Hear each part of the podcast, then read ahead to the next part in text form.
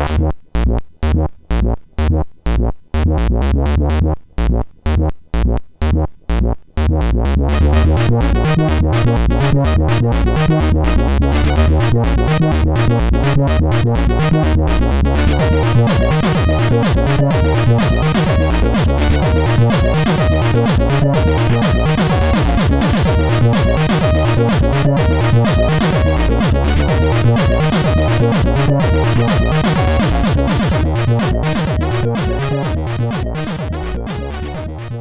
Sziasztok, ez itt a Checkpoint hatodik évadának második adása. Hello, László! Szevastok ki! Én nagyon kíváncsi vagyok, hogy mit hozunk ki a mai témából, és hogy mennyi ide- ideig tudunk beszélni róla, az a helyzet. Szerintem egy tök érdekes téma. Nagyon érdekes téma, nem tudom, hogy avatottak vagyunk-e mi ketten rá. A vendégünk egészen biztosan Hello Viktor. Sziasztok! Szeretettel köszönjük Juhász Viktort, aki már kétszer járt nálunk, ugye? Csak így van, kétszer. így van, csak kétszer. Ez így, oké, okay, jól van. Már háromszor. Most már. E- Ez a harmadik, igen. A, a Ron Gilbertes adás volt veled, meg a Meg a játék meg a játék narratíva, igen. Hiszen te ugye narratív designer vagy a Neocornál, Igen. Így van. és ma is egy ilyen játék narratív közeli Ne, hát ez két... témával fogunk foglalkozni, érintve természetesen a ludonarratív diszonanciát is, Mindenképpen. csak hogy elhangozzon. Szóval, ahogy a Sasa mondta, ez ilyen bölcsész checkpoint lesz. De ez büszkén, büszkén Ezt, mond. ezt szerintem ebbe bele kell állni, bele kell állni. A témát egyébként érdekes módon az Index 20. születésnapján vetette fel egy volt kollégám, egy tök jó Wow. fej ö, kortárs zenész egyébként, nem mondom a nevét, de ismert. És akkor küldjük ezt neki. Küldjünk neki halált. A téma ugyanis a, a, a vég, az elmúlás, a metafizikai magány, a halál. Remélem, hogy bevágsz valami orgona zenét. Vagy így folyamatosan vág be alá valami ilyesmit. A videójátékokban. Igen, szerintem rögtön két részre kell bontani, mert az egyik ugye, hogy a játékmenetben ez, hogy jelenik meg, arról is sokat lehet beszélni, meg hogy, hogy és amiben majd a Viktor fog sokat beszélni, hogy a narratívában van egyáltalán értelme, vagy hogy van Igen, értelme, vagy hogy... hogy ezek hogyan vannak egymással folyamatos konfliktusban. Én így kicsit így utána nézegetve, gondolgatva, hogy arra jutottam, hogy ne, ne, te ilyen megnyerhetetlen küzdelemben dolgozol. Tehát, hogy Egy kicsit mi, igen. minden a narratíva ellen dolgozik. Igen, ez teljesen igaz, bár szerintem látni fogjuk ma, hogy egy csomó játék tök jól kijön ebből. Igen, és hogy, hogy azért ugye retro gaming adás vagyunk, de hát nyilván ezt úgy fogjuk végigkövetni, hogy a kezdetektől ez hogyan alakult. Igen, és az is hozzátartozik, ha már így ezt mondtad, hogy azért manapság erre sokkal többen figyelnek, meg sokkal többen próbálnak meg Igen, érdekes megoldásokat igen, igen. hozni, úgyhogy az utóbbi öt év talán több furcsa megoldást hozott, mint az előtte levő 30. Így van. Hát ugye a halál az, az, az igazából az elején, hogyha ott kezdjük, akkor büntetés volt, hogy elbukod a kis coinodat. Hát abszolút kizárólag játékmechanikai értelme, funkciója volt. Tulajdonképpen a játék végét jelezte. Igen. És a legtöbb korai játékban más vég nem is volt a játékban. Tehát Hát illetve a korai játék között volt, az, az egy nagyon első játékok között volt, az, ami csak multi volt, tudod, az ilyen Tennis for Two, meg Igen. nem tudom. És akkor ott nyilván, ha legyőzted a másik játékost, a- de az, az, hogy a játéknak van egy főhőse, akivel tudsz azonosulni valamennyire, és ő meghal, az, az tényleg az arcade játékok. Igen, és igazából a legtöbb arcade játék az ilyen 70-es évekből, meg a 80-as évek elején az egy ügyességi játék volt, a gép egyre durvább kihívásokat dobott eléd, és ameddig eljutottál, az tulajdonképpen egy ilyen eredményjelző volt, és ugye a Pac-Man, vagy a Space Invaders, vagy a, akármi ebből a korszakból ha- halmoztad a pontokat, és amikor a játék túl nehéz lett, akkor Igen. És a narratíva ezzel egyáltalán nem foglalkozott. Nincsen megmagyarázva, hogy Máriónak miért három élete van a Donkey Kongban. Igen. Vagy a, ugye a Super Mario-ban miért kap 100 pénzenként egy újabb föltámadási lehetőséget? Igen. Még ebben lettek volna lehetőségek, hogy ezt beépítik a narratívába. Igen. Néha vehetsz, nem is tudom, új életeket, és Hát, vagy megjelennek ilyen, ilyen cutscene, ahol, ahol reanimálják a hullából. És a nekromantának kell fizetni 100 aranyat. na, ez A- már egy a- Mario játékban nagyon jó lett volna. A maradványait bedobják egy tápkádba, és előmászik egy új klón. Na, Ez egyre például egy- formátlanabb. Na, Az ez elején még így nem egy tud remek, beszélni, tudod. Nincs bajsza. simán, simán játszanám. Sőt, és a húsból van a sapkája is, hogy Na hát tessék, a Nintendo-nak itt egy ötlet, Mario tápkád. egy ingyen ötlet. Már megint. nagyon családbarát. Hát biztos ilyen cuki tápkád lenne, meg ilyen izé, cuki, Meg cuki formátlan massza, hogy rezeg a kis bajsza. Igen, de egyébként ezekkel szerintem semmi baj nincs, és ez valószínűleg a, a flipper, vagy nekem volt egy ilyen elméletem, amikor ezen gondolkoztam, hogy ezek a flipper játékokból nőhettek így ki, hiszen a flipperben Aha. is ameddig eljutsz, addig eljutottál, van egy pontszámod, Van valamennyi golyód, Igen. valamennyi életed. esetleg megnyithatsz ugye bónusz golyót, vagy, vagy multibolt, vagy valami Uh-huh. plusz lehetőséget, és amikor már az ügyességed nem elég, akkor ugye abba hagyod, és szerintem erre tökéletesen egy Mhm. Pac-Man ráilleszthető erre az analógiára. Szerintem egyébként valahol már az elején megvan az a fajta elválasztás, amit itt érintettünk is, hogy van egy nyilvánvalóan egy, egy gonosz pénzügyi része ennek a dolognak, hogy dobáld be a pénzt. Meghalsz, fizessél, és akkor folytathatod.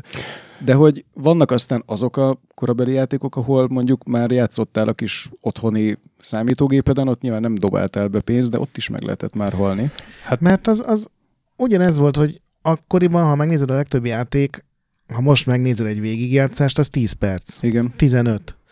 Ezért olyan rohadt nehézé kellett tenni, hogy amikor megveszed drága pénzen, akkor ne úgy érezd, hogy átvertek, hanem hogy ú, két hétig játszottam ezt Igen. a szart, akármi is legyen most ez a, nem tudom, egy Ataris, vagy Hm. akár egy Commodore 64-es játék. Ha megnézel egy, nem tudom, kommandó végigjátszást, ez mennyi lehet? 20 perc, hogyha Aha, tök max, jól játszol. igen. Na de hát azt se felejtsük el, hogy egy csomó ilyen, ilyen korai otthoni számítógépes játék az, az játéktermi játéknak volt az átirata, vagy azt másolta. Tehát például a Commando is ugye eredetileg egy arcade játék.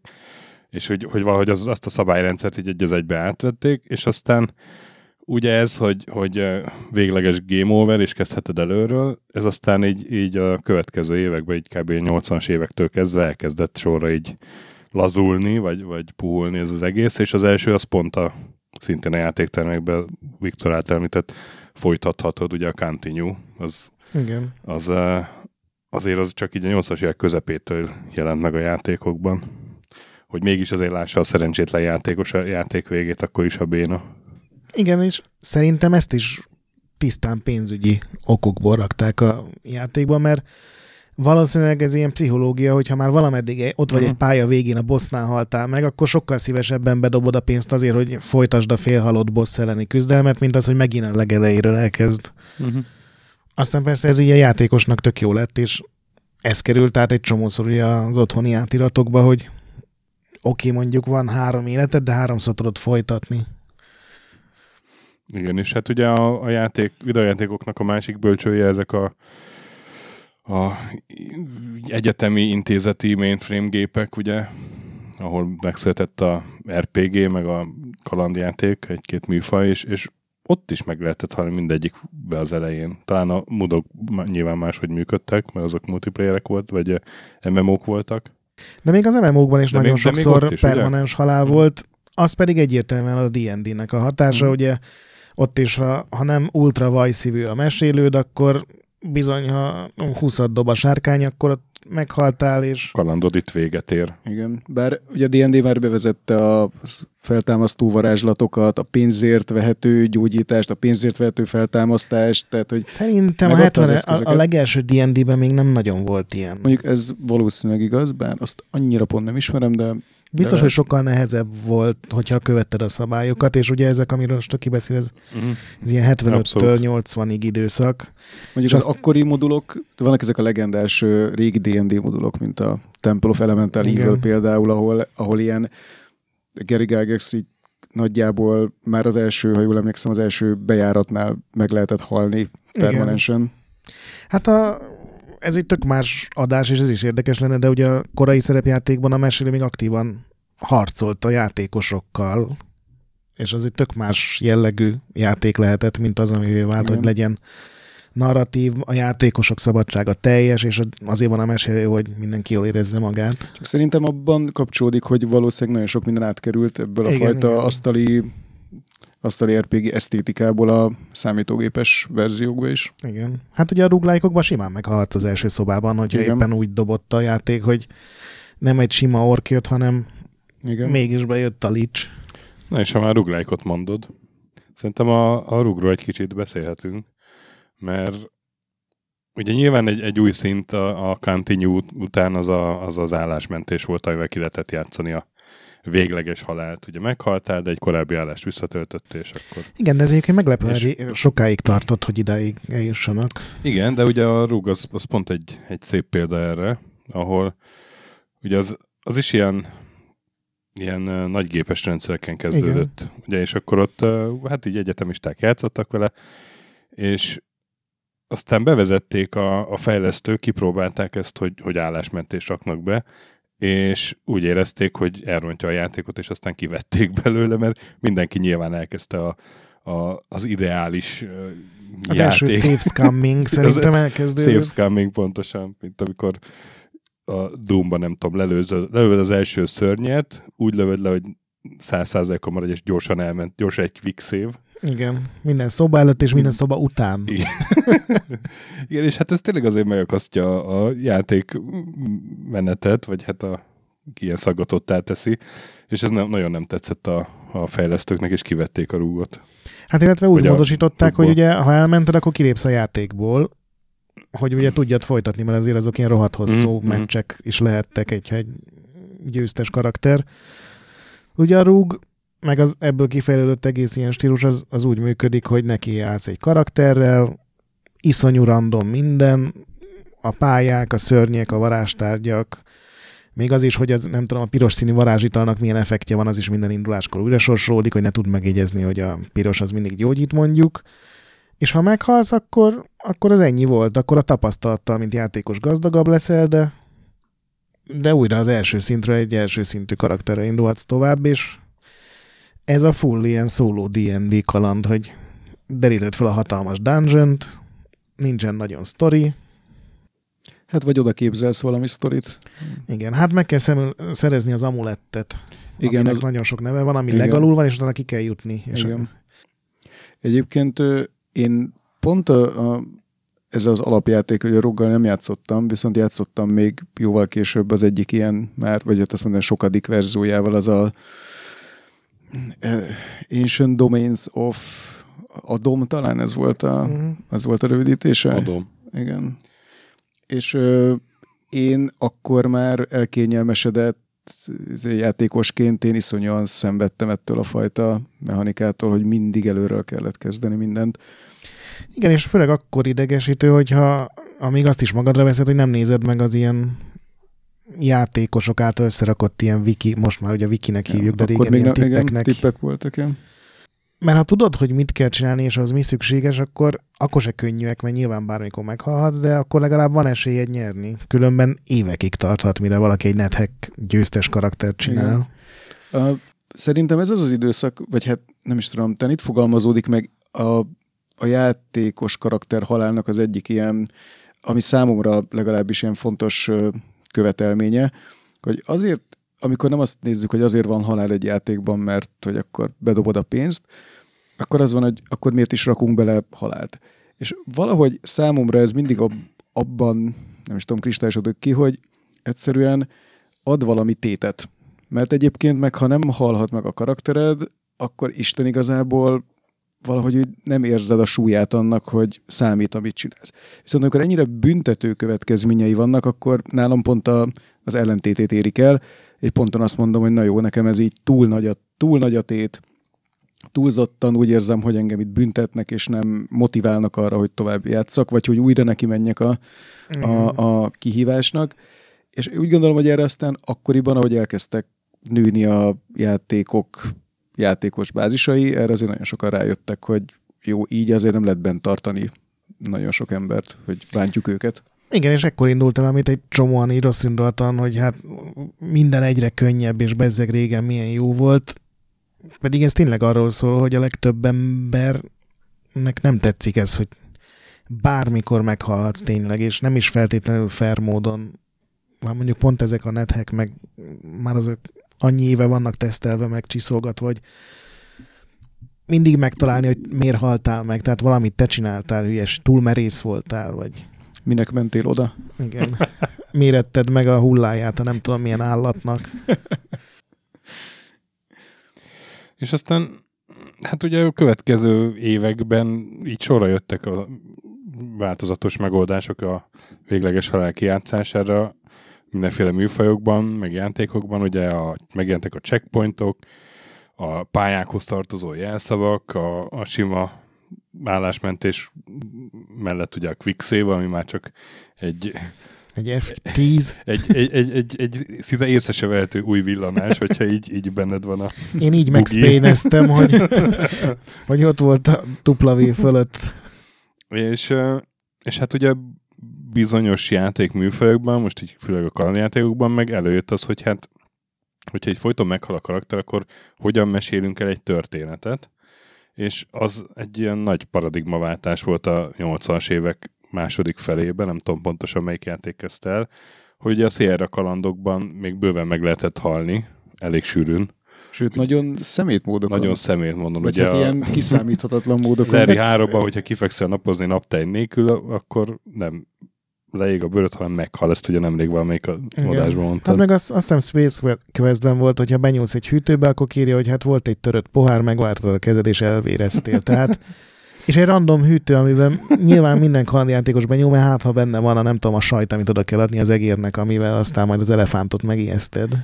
És- valami ilyen anim gifet láttam pont nem is annyira régen, talán az első King's Quest-ben. Amikor van. leesik a lépcsőn. Igen, Igen. amikor De megy az- le a az lépcsőn a más, és ott van az- a macska. Az rossz programozás, a lépcső a King's Quest-ben. De ott van valami macska is, és ki is írja a szöveg, hogy elbotlottál, nem vetted észre, mert fekete a macska, elbotlottál benne, és így leesik a Igen. pince mélyére. Az nem programozás, ez teljesen így Van van, a King's egy lépcső, ami ilyen legendás lett, meg abban van egy híd, amin hétszer lehet átmenni. De hát ezt ugye nem tudod előre, hogy azon hétszer lehet átmenni, és hogyha nézegeted, keresed az utat, akkor előbb-utóbb, és az ráadásul nem is olyan, hogy visszatöltesz egy állást, hanem akkor tényleg előről kell kezdeni, hogy jó, akkor ezen a hídon nem fogok átmenni, csak ha muszáj. Na és hát a, a Lucas kalandokban jelent, nem tudom, ott jelent el meg legelőször, de, de az elsők között ugye a Lucas kalandok kezdték el azt, hogy, hogy akkor nem lehet meghalni. Maniac Managerben nem tudom, meg lehetette halni egyáltalán, lehet, hogy ott még volt egy-két lehetőség, de az biztos, hogy az, az érzésre sokkal megbocsátóbb játék volt, mint a vele egykorú, nem tudom, Larry egy Igen. Hát a Monkey Islandben ugye egyféleképpen lehetett meghalni, A hogyha 10 víz alatt. percig a víz alatt Víz alatt, maradsz, ami igen. azért tehát az már ennek a kitekerését, az már egy ilyen paródia önmagában. Dolgoz meg érte. Igen, volt rá achievement a remake-ben, Bizony, emlékszem. Igen, valóban. Mert hát ugye akkor tehát ott egészen más volt a fejlesztők célja, el akartak mesélni egy történetet, és a játék végét ne az jelezze, hogy meghal a játékos, hanem az, ha a fejlesztők úgy gondolják, hogy akkor ide kitenni a vége feliratot. Igen, és egyébként olvastam ilyen Sierra designerekkel interjúkat, és ők ezt teljesen másként élték meg, ők úgy gondolták, hogy ezek ilyen vicces dolgok, tehát hogy, Aha, igen, hogy, igen. hogy, hogy ezek extra poénok, Uh-huh. Mert ugye a legtöbb játékok a King's Quest kivételével az vicces sem próbálták ők is, csak azért nem működött szerintem, mert nem úgy működött, hogy meghaltál, bejátszott egy vicces animációt, és utána visszarakott a képernyő elejére, hanem akkor kezdheted a legutóbbi szévettől, ami lehet, hogy adott esetben három órával korábban Hát volt. viszont azért, mert ilyen volt a játék, azért sűrűn mentettem én a Lerikben, én emlékszem. Igen, csak amikor az vagy hétszer mehetsz át a hídon, az se segít. Az, az, igen, az mondjuk egy minősített esete a játékos szivatásának. De a Larryben rögtön az első képernyő, meg a másodikon meghalhatsz, hogyha nem a bárba mész, hanem a bár mellett a sikátorba, jönnek a csövesek és megvernek, és kész. Szerintem már az elsőn is meg lehet halni, Ja, hogyha megpróbálsz az, a- ú- útra, igen, át, az, útra átmenni. Igazad van, igazad van. Szóval ott azért sűrűn mentett az ember, meg hát nyilván, hogyha prostituált a gumi nélkül, Az mondjuk egy élet az tanács. Egy, egy, pont felfogható egy burkolt életvezetési per egészségügyi tanácsnak is, igen. Egyébként nem gondoljátok úgy, hogy akkoriban valahogy a játékosok ezt teljesen természetesnek vették? de hogy, nem. nem. Tehát, hogy, hogy igazából szerintem senkinek nem jutott eszébe valószínűleg lázadni, hogy Persze. újra kell kezdeni. Most már nem, teljes mert ez is az volt, hogy káosz lenne. Hát én emlékszem, hogy, hogy nagyon furcsa volt, hogy a Monkey nem, le, nem lehet meghalni, ez, ez hogy, hogy is. és hogy ez, ez akkor így tök könnyű a játék, nem? És hát nem, mert elakadsz. pontosan. Tehát, hogy másfajta kihívás. Meg nincs az a fajta ilyen stressz, tehát nem nehezedik rád, hogy Igen, akkor most ezt így esetleg előről el kell kezdeni. Lehet foglalkozni a fejtörőkkel. Igen, de ebben szerintem az is beleszámít, hogy akkor sokkal kevesebb játék jelent meg. Egy átlagos játékos ezek közül sokkal kevesebbet vett meg egy évben. És tényleg az volt, hogy van most két hónapom erre a játékra, Mhm. tehát igenis térképet rajzolok hozzá, vezetem, hogy minek mi lett a következménye, tehát egy zorkkal máshogy nem, tehát a mai játékos nem tud szerintem az orkkal játszani, mert egyszerűen, ha nem írsz egy, egy tíz oldalnyi regényt, hogy mi történik, ha azt oda viszem, és ha ez van nálam, és az hogy működik, akkor ezzel nem lehet játszani. Tehát ezt szerintem ez kezdett el átalakulni a 80-as években, hogy addig a, az ultra geek játszott, aki még az egyetemen a mainframe-en tanult esetleg programozgatni, meg Hm.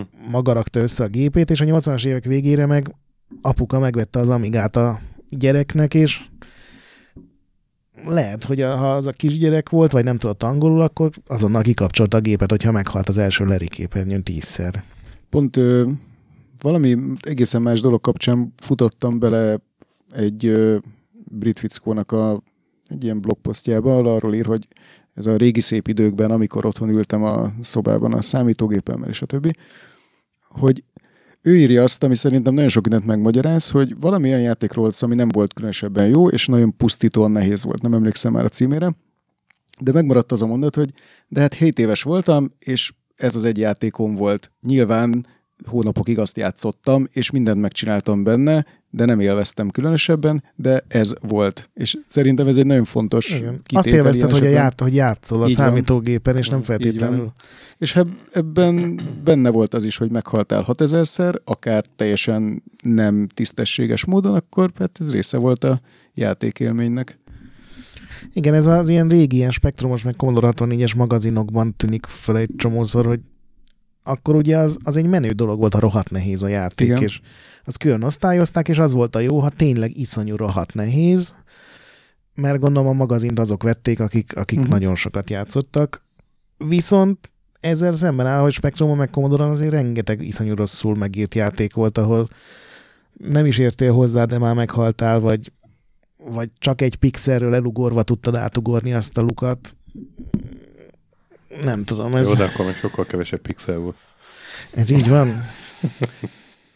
Igen, szóval egyre kevesebb jelentősége volt a, a halálnak a játékokban, ahogy megjelentek ezek a checkpoint, meg, meg a mindenféle Hát meg ugye hosszabbak is lettek a játékok. hosszabbak tehát... is lettek a játékok, így van. És, és hát így viszont a, a narratíva az meg egyre fontosabb lett, hogy sztori legyen, akkor nem tudom mikor volt az, hogy már mindenben volt sztori, de, de ugye a stratégiai játékokban is már 90-es években bőven volt sztori. Meg, Hát az meg Volt olyan, amiben volt. Az RTS-ekkel kezdődött az el szerintem, a I- körökre osztottak igen, igen. kevesebb. De aztán az FPS-ekben is ez Igen. már 90-es években, hogy egy Half-Life, vagy, vagy eh, Igen. nem tudom, lehet ilyeneket emlegetni, és, és akkor az így konfliktusba került, vagy hogy, a, hogy hát hogyan meséljünk el így sztorit, hogyha nem hal meg igazán a főhős, akkor nincs tét, akkor nincs feszültség, akkor mitől lesz érdekes a... És Egy bejöttek a képbe a kísérgetős küldetések. Ú, ú igen.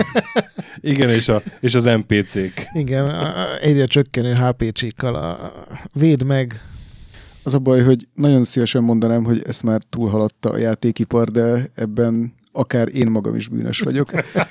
Egyszerűen annyira, néha annyira nem, nem is tudom, annyira nehéz kikerülni pontosan ezeket a ezeket a kis döccenőket, amit a játékos halál jelent, hogy akkor inkább rá testálod egy NPC-re, hogy vigyázz rá, legyen ő a fontos, őrizd őt.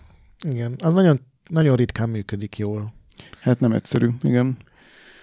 De hát egyébként így ilyen szempontból a, a ugye mondtam, hogy neked ilyen megnyerhetetlen küzdelmed van, hogy, hogy minden a narratíva ellen dolgozik, meg hogy rendesen el tudj mesélni egy, akár ezt, hogy meghal a, a főhős, hogy ekkor tehát lett fontos, hogy legyen multi a videójátékokban, hogy ez teljesen más fejlesztési mm, szempontokat igényel, és hát valamennyire azért van átfedés, hogy például a gameplay az, az milyen, vagy egy, mondjuk egy FPS-ben.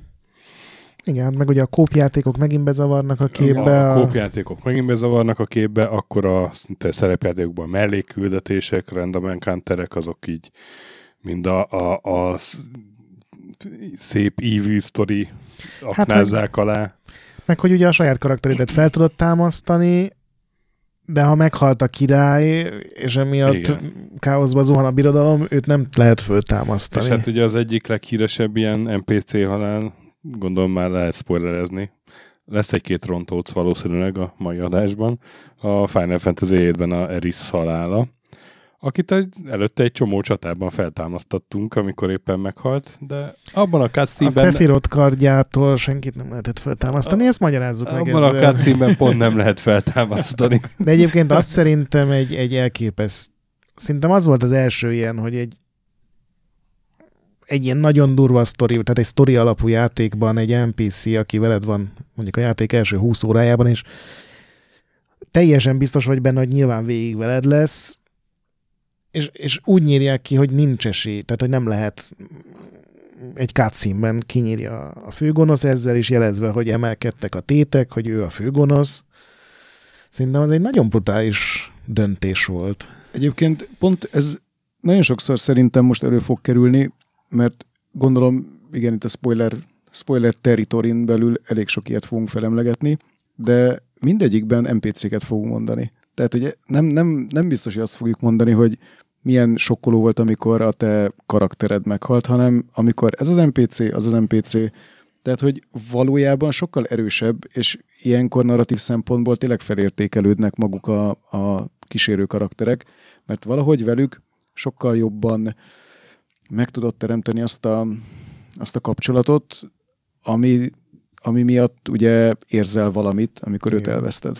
Én három olyan játékot találtam, ahol a játékos karaktere hal meg, és ez, ez egy, egy nagyon fontos, ami nekem megmaradt. Nem tudom, most mondjam őket, vagy majd később. Mondhatjuk, fogadjunk, hogy az egyik a God of War valamelyik, nem? Nem. Itt a Kratosszal nekem zéró érzelmi kapcsolatom nem volt. Az utolsó Mondjuk részben Valóban. volt, de ott ugye nem halt meg senki ilyen karakter. Igen, igen, de a God of War 3-ban volt az, ugye, hogy meghalt Hát a végén, vagy a kettőben? Nem, a háromba. nem, szerintem ott már közepén is meghalt, és csak ki kell mászni a Hades-ból, és mindenki szétgyakva, tehát az, az más. Az egy tök érdekes narratív dolog volt, hogy már megöltél minden élő istent, és akkor találtak még egy olyan teritoriumot, ahol még élt pár ember, ugye hal- halottak. Tehát azt szerintem az egy tök ügyes döntés volt, de nem a...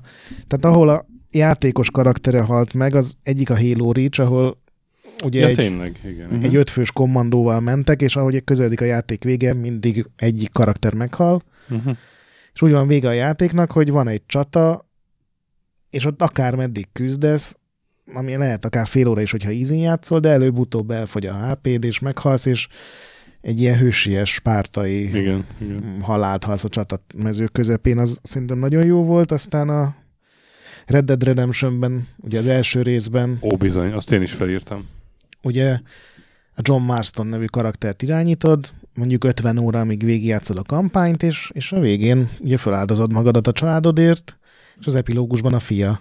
A, aki már Lesz- felnőtt igen. azóta, bosszút áll. Igen. ilyen rövid játszható karakter. És várjál, várjál, hát Ja, és a Shadow of the Colossusban ugye meghal a... Mindenki meghal a Shadow of the Colossusban. ugye egyrészt a kolosszusok ott nagyon jól meg van csinálva, hogy igen. Ugyan le kell őket győzni, de nem, nem, nem feltétlenül ultra nagy diaddal érzettel állsz fel a csatába, hanem sajnálod ezeket a szegény, Uh-huh. nem is tudom, lényeket, szobrokat, akármiket. Utána ugye meghal a lovad, aki ilyen hű, az egyetlen társad volt az Agro. egész játékban, igen. Én is felírtam. És ugye az a játék vége, hogy, hogy meghal a karaktered, és föltámasztja ugye a lányt, aki jött az egész. Igen, mert ugye kiderül, hogy, a, hogy egy démon irányított, vagy Igen. úgy irányított, hogy, hogy így bele manipulálta egy ilyen tragikus helyzetbe, hogy, hogy meg kell halnia. Hát a végén kiderül ugye, hogy a kolosszusok tulajdonképpen a jó erői voltak. Ezt a hogyha- démon igen, tartották vissza, igen. Igen. igen. Igazi életigenlő sztori ez. Igen, de, mondjuk a de, aztán, nagyon de aztán adott. a, tehát, hogy ez túl dárkos volt, és aztán csak elősántikál a ló. Igen. Azért, azért azt ne felejtsük el. De hogy ez, szóval hogy ez mind olyan, amit, ami így meglepetésként ér, és az egyik ilyen cikkben nyilván ludológusok erről ezer cikket ír, írtak, egyet-kettőt elolvastam, és, és az nagyon érdekes volt, hogy, hogy azt állította valamelyik, hogy, hogy ha előre lehetne tudni, akkor az, azt nem, akkor az nem lehetne megcsinálni ezt a videójátékot, hogy az Anna Kareninából nem lehet videójátékot csinálni, mert előre tudod, hogy a végén öngyilkos lesz, senki nem játszana azzal. Te erről mit gondolsz? Nem tudom, én játszanék vele egyébként, de lehet, hogy beteg állat vagyok. De még kérdés az, hogy ez egy kicsit olyan, mintha nem tudom, lehet, hogy ez egy eléggé rossz hasonlat, de erről nekem még tényleg az jut eszembe, hogy egyrészt nézel meg olyan, nem is tudom, mítosz vagy történetfeldolgozásokat is, amiben tudod, hogy mi a vége, mert mondjuk az egyetemes kultúra része, és mégis kíváncsi vagy, hogy hogy jutnak el az Mhm. elejétől Igen, abba igen, a igen. pontba. Tehát, hogy csak attól még, hogy tudod, hogy az illető meghal, még adhat az a történet neked elég sok mindent. Nyilván jobb, hogyha nem tudod, mert akkor még váratlanul is ér. Mondjuk az öngyilkosság szerintem egy ilyen külön megkavarja a dolgokat, Meg, mert, persze. mert hogyha ott túlságosan azonosulsz a karakterrel, az egy nagyon negatív dolog lehet, és Ez is nagyon veszélyes lenne, meg nem is nagyon tudom, hogy Szóval ezt valószínűleg nagyon csak olyan eszközökkel lehetne megoldani, ami nem túl etikus, vagy nem túl fair, vagy már-már az ilyen érzelmi manipuláció eszközei.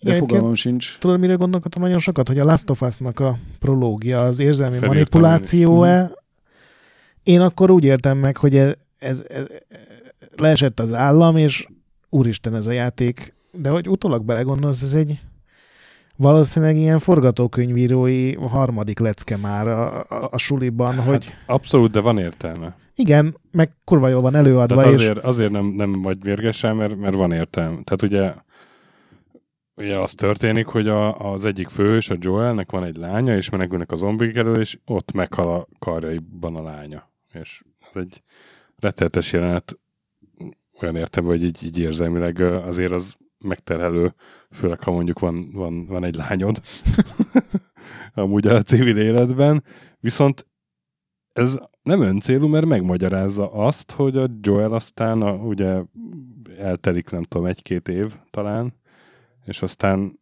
a, az Eli nevű lányt kísérgeti, és egyre jobban összemelegednek, és hogy egy ilyen tök hasonló kapcsolat alakul ki köztük, és tökre megmagyarázza Joelnek a múltja, azt, ahogy aztán viselkedik az Elivel, meg a, amilyen döntéseket hoz, főleg a legvégén.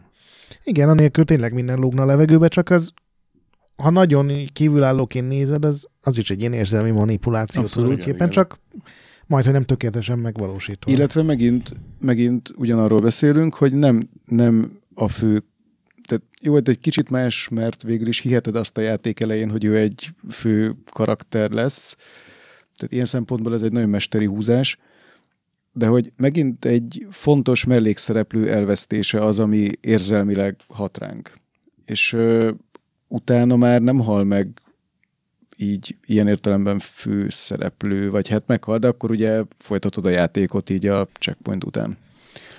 Igen, de ha belegondolsz, azon túl, hogy regényekben, meg filmekben sokkal több feldolgozása van a halálnak, tehát olyan alkotás, ami a halálról szól, de a főhősök ott is nagyon ritkán halnak Persze. azért meg, hiszen ha cinikus vagy azért, mert nem lehetne folytatást készíteni hozzá, de mondjuk a regényeknél is az egy ultra depressziós döntés, hogy Nagyon sokszor... megkedvelsz egy főhőst, és Igen. a végén ráomlik. Mondjuk én egyébként ezért utáltam meg a Vinetut, mert én nagyon szerettem, faltam az összes vagy Mhm. nyugati regényt, és abban minden pozitív szereplő A meghal. Vinetú iszonyan lehangoló egyébként. Ezt felnőtt, én gyerekkoromban szintén elolvastam egy csomószor, de volt olyan, hogy csak az elejét olvastam el. Igen, ami, ami mindenki az még ott igen. még úgy, úgy, úgy jól van. És, Mindenki ott kalandozgat még így. Mint a Phoebe a filmekkel. de tényleg a, Valóban. valószínűleg még így is rohadt messze állt a, a valóságtól, mert az egy elég ocsmadék időszak lehetett, Igen. de és a, a nagy indián könyv néven, néven elhíresű gyűjtemény az még, bo- tehát az, az azt nem tudom, hogy elolvastam-e teljesen, de ott már ugye az első sztori borzalmasan Ez lehangoló. nyomasztó, és van még egy, bár ezzel most teljesen el fogunk kanyarodni a témától, de van még egy sokkal nyomasztóbb, amit szintén német szerző írt, talán a Nagy Medve fiai, vagy Nagy, azt nem Nagy Medve fia, majd meg kell nézni. Na az viszont az a fajta indián történet, ami próbálja realista lenni. Tehát ott pozitív szereplő nincs, ott indián szereplő nem jár jól, a Könnyek menete nevű rendkívül vidám elemét dolgozza fel az indián és telepes háborúknak, szóval elképzelhetjük, hogy mennyire, mennyire nem is tudom, pozitív kicsengésű az egész, de hogy ott is az van, hogy tehát ezekben a könyvekben ha a főhős meghal, akkor ugye vége a történetnek, és hogy ugye lehet játszani azzal, amivel George R. R. Martin játszott nagyon jól, hogy, hogy, hogy gyakorlatilag azzal a, tehát akkor még, ugye azzal a, nem is tudom, hallgatólagos megállapodással a fejedben ültél leolvasni, hogy hát ez egy fantasy történet, a főhős az rosszul jár, de túléli. És Martin ezt így felrúgta, és éppen ezzel generált egy olyan feszültséget, hogy onnantól senki nem volt biztonságban, de ez kellett egy csomó szereplő. Most Igen. így az Old Shatterhand meghalna a Vinettu első könyvében, akkor igazából onnantól nem nagyon van történeted, mert ő a főhőse, E per egybe van elmesélve, tehát hogy az nehéz, nehéz lenne. Ergo tudod, hogy ő valószínűleg biztonságban van. Igen, hát ezen szerintem csak úgy lehet átlendülni, hogy valahogy a halált is belerakod, mint ugye a Ghost Trick az akkor indul, hogy meghal a főszereplő, és neki a más világról kell ugye Igen. szellemként manipulálni a dolgokat, csak hát ilyen játék azért nagyon kevés van. Ugye szerintem itt rögtön két, két irány van. Az egyik az, amikor a narratívába beépítjük a halált. Például az én, az én példám az mondjuk pont a, mondjuk a Planescape Torment, ahol úgy indulsz, hogy felébredsz a hullaházban Uh-huh. Szigilben, és aztán a halálodnak, és, és meg fogsz halni a kalandjáték során többször, sőt, néha meg kell halnod, vagy néha elkerülhetetlen, hogy, hogy meghalljál. Hát vagy néha segít, tehát Vagy segít, néha ez, igen. Tehát ez erre, gond, megoldás. igen, erre gondoltam, amikor azt mondtam, hogy meg, néha meg kell halnod, hogy a történet tudjon így haladni. Szerintem ez egy zseniális megoldás. Egyébként, ez rettetesen morbid is bizonyos szempontból, és az is úgy megy szembe a konvenciókkal, hogy nyilván, amikor én elkezdtem azzal játszani, akkor nyilván a széltől is, vagy hát óvtam, tehát próbáltam úgy, úgy, úgy játszani, úgy harcolni, és, egy, és ez egy nagyon durva felismerés volt, hogy néha igenis meg fogok halni, sőt, ez a karakter, ez már egy csomószor meghalt így az élete során, Igen. az ilyen több élete során, és bennem ez nagyon-nagyon mély nyomat hagyott. De ez az, amikor a narratíva ezt beépíti, és van az, ez egy ilyen viszonylag korábbi kérdésre is válasz, hogy sokszor meg egyszerűen nem foglalkozunk ezzel, mert hogy a halál be van építve a játékba, mert hogy kell lennie ahhoz, hogy a szintén említett módon, hogy ö, legyen tét, de a halál az inkább ilyen büntetés. Vissza kell, nem tudom, végig kell menni újra a pálya egy részén, veszítesz megszerzett javakat, tárgyakat, időt, időt. időt veszítesz például.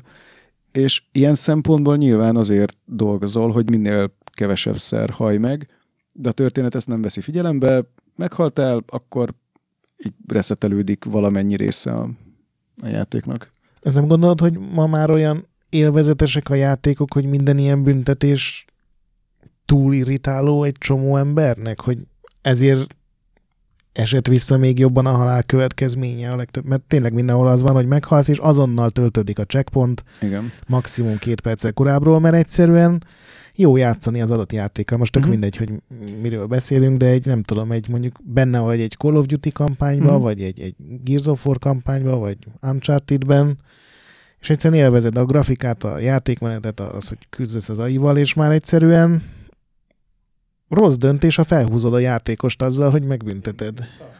Találtam a egy ilyen kirohanást valami játék újságírótól, hogy itt a 60 dollárom, szórakoztas vaze. Tehát, hogy, hogy az az igény, hogy én nem akarok szívni, akkor én, tehát legyen elég hosszú a játék, és szórakoztató. Tehát szerintem nagyon... Most már egyébként egy többször megjelenik, hogy ne legyen kurva hosszú a játék, mert nincs Igen, annyi igen, mert pontosan. igen. 35-40 éves de, vagyok. hogy, Pontosan. de hogy úgy értem ahhoz képest, Igen, hogy, igen. hogy ugye korábban a 20 perceknél tartottunk, hogy, hogy érezzem azt, hogy jó, azért kaptam egy, egy jó adag szórakozást, de hogy szórakozás. És szerintem nagyon sok, ugye most már nagyon sok játékos van, és szerintem közülük egy, egy elég széles réteg az, az ezt képviseli, és, és ugye tényleg a hardcore között vannak De azok, valóm, akik... hogy én is valahol egyébként egy Mhm. kicsit ebben a táborban vagyok, de én nagyon sok játékot én a például a sztori miatt játszom. Mhm. Tehát nekem azok Figyelj, a fajta jó halálok- narratíváiról ölni tudnék. hmm, hol is hallottam én ezt? De egyébként hozzá is tenném azt, hogy közben ez kitermelte valahol a saját ellenpólusát, és akkor a, jött a Dark Souls meg a Bloodborne, ahol meg pont az a, Bizony. az az iszonyúan nagy behúzó erő, amelyiként nekem, aki, akinek egyébként a Souls játékok, tehát én nem vagyok egy nagyon ügyes játékos, és itt most így az internet népe előtt vallom ezt be, tehát én nem vagyok ügyes ezekben a játékokban, és pont ezért én ilyen elhűlve nézem azokat a boss fightokat, amik később vannak, és, és fönn vannak a YouTube-on, és nyilván megnéztem őket, hogy úristen, én erre nem lennék képes. De közben azt látom, hogy ezeknek a játékoknak pont az a varázsa, ami, tehát valahol ezeknek pont nem szabadott volna működniük, hogy az a legnagyobb varázsuk, Igen. hogy pusztítóan kemények, hogy, hogy a legkisebb ö, hibát is megbüntetik, és ettől elkezdett ennek, amennyire én láttam például az én ismeretségi körömben, hogy is szájról szájra terjedt, hogy na, kicsit benne volt ez a, ez a ma már minden, minden játék túl, túl puha kesztyűvel hát simogat, ez- itt végre, mint a régi szép időkben, iszonyúan meg leszel szivatva, és örülni fogsz neki. Hát ez az, az amit a Gret is mondott, igen, hogy, hogy ugye sokan ezt mondják, hogy hát ez már ez, ez, ez, hogy túl könnyű minden játék, és, és hogy ez egy igazságtalan vélemény, de ugyanakkor meg azt mutatták meg a souls játékok, hogy, hogy egy, egy elég, elég jó és fizetőképes széles csoport, az, az kifejezetten igényli Igen. ezt a fajta szivatást, és, és egyébként... Tehát Szerintem ezek, nem a szivatást igénylik, Nem hanem azt, hogy bizonyíthassanak. Igen. Igen, Igen. igen. Mert, mert Mert- ez nem, ne, tehát amennyire én láttam, ezek nem, tehát a szivatás valószínűleg azért nem jó szó, mert akkor igazságtalan, Igen, de nem, hogy ezeket a- meg lehet azért, csinálni, Azért, volt az, csak azért, nehéz. mert, mert tehát igazából ez, ez poén szinten már, már sokkal korábban elindult az ilyen unfair platformer, meg ugye ezek a, Ó, tényleg a volt ami ilyen. tényleg a szivató játék, hogy a mai játékok túl ne tessék, akkor ezt játsz végig. De, de hogy a souls játékok meg, meg, meg úgy, úgy tudták megcsinálni ezt, hogy, hogy rohadt nehezek, hogy közben meg Nehéz játékot Értelmet nyer maga a nehézség is azáltal, hogy ha, ha végre sikerül túljutnod, és valahogy mindig azért sikerül túljutni, egy-két hét Igen, vagy behívsz valakit. néha, vagy behívsz valakit, akkor az egy tök nagy katarzis, és olyan nagy kat, olyan fajta katarzis, amit, amit így eh, máshogy nem tudsz megkapni egy játékban.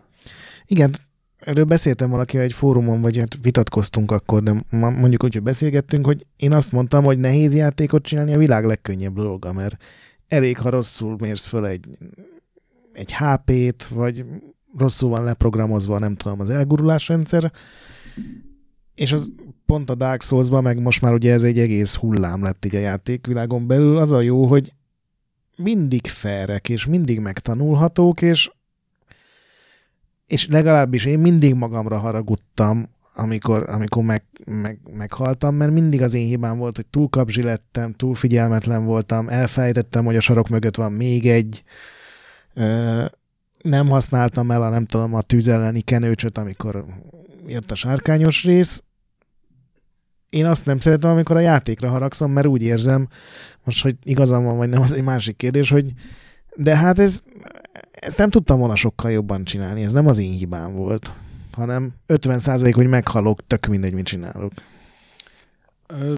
Ez az, amiért én valószínűleg sosem leszek jó Souls játékos, mert se, nem is tudom, lehet, hogy ügyességem lenne, meg ki tudnám tanulni, de itt jön be az előbb említett, nekem erre egyszerűen nincs időm, vagy nincs kitartásom hozzá, de értem, hogy miért működik.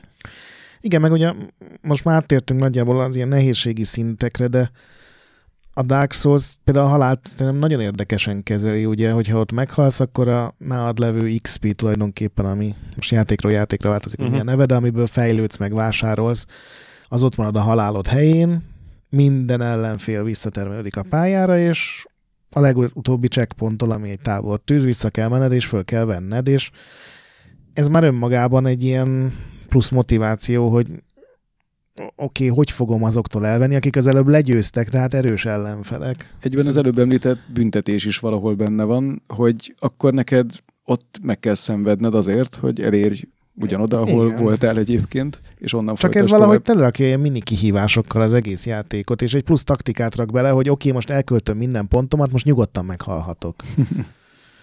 Tehát ez, ez szerintem ez, ez, ez nagyon zseniális, amit, amit így kitaláltak. Hogy Szerintem is egyébként. A felszínen nagy büntetésnek tűnik, de egyrészt tudsz elne védekezni az, hogy elköltöd a pontjaidat, másrészt meg amikor meghalsz, az mindig egy ilyen motiváció. Nyilván, amikor elbukod, mert ez csak egyszer uh-huh. tudod visszaszerezni a pénz, pénzedet. Ez szerintem, nekem ez nagyon tetszik ez a rendszer. Uh-huh. Mellesleg egyébként pont a szintén érintettük az előbb, hogy a halál nagyon sokszor a narratívát így megakasztja, vagy hogy kezdeni kell vele valamit, és akkor van az, amikor semmit nem kezdesz vele, tehát ludo narratív diszonancia van, és akkor úgy veszed, hogy jó, hát itt meghaltam, folytatjuk tovább.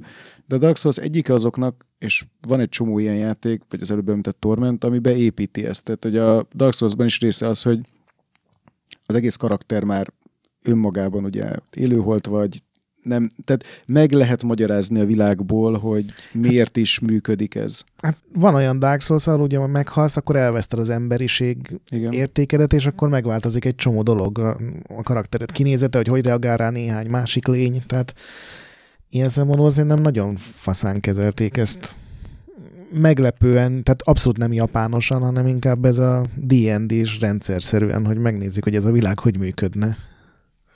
Igen, és hát ezt a, tehát így a kronológián nagyjából szerintem így végig is mentünk, mert ugye, ugye kezdetekben voltak az arcade játékok, aztán ugye a mindenféle szévek, aztán a, a kalandjátékok, aztán ugye a, most meg ott tartunk, hogy hogy egyrészt visszalendül az inga ezek, ezekkel a souls játékokkal, másrészt meg, tehát hogy mind, mindegyik csoport most ki van szolgálva, mert hogy akik meg így a narratívára játszák a játékok, azok akár olyat is tudnak találni, amiben csak narratíva van, és ezek a D-Rester, meg, a, meg ezek a walking szimulátorok, amik sokszor meg is kapják, hogy az nem is igazi videójáték. Bár, bár például a Stanley Parable-ben a halál, a játék, a Stanley oh, na jó, a Stanley Parable az, az, egy, az egy külön műfaj. Igen, ez zseniális. Ott, ott, ott, ott szintén beépül a narratívába az, hogy Bizony. néha hogy meghalsz, sőt, szerves része, sőt, egy idő után már keresed, hogy hányszor Igen. tudsz esetleg meghalni, az úgyhogy az egy újabb történetet szüljön. Szerintem legyen egy olyan, olyan blokk, akár nem sokára, hogy hogy az ilyen nagyon extrém példákat így megemlítjük, mert de hogy egyébként így az evolút, a játékbeli halál evolúciója, mint, mint játékmechanika, az kb. ez volt, nem?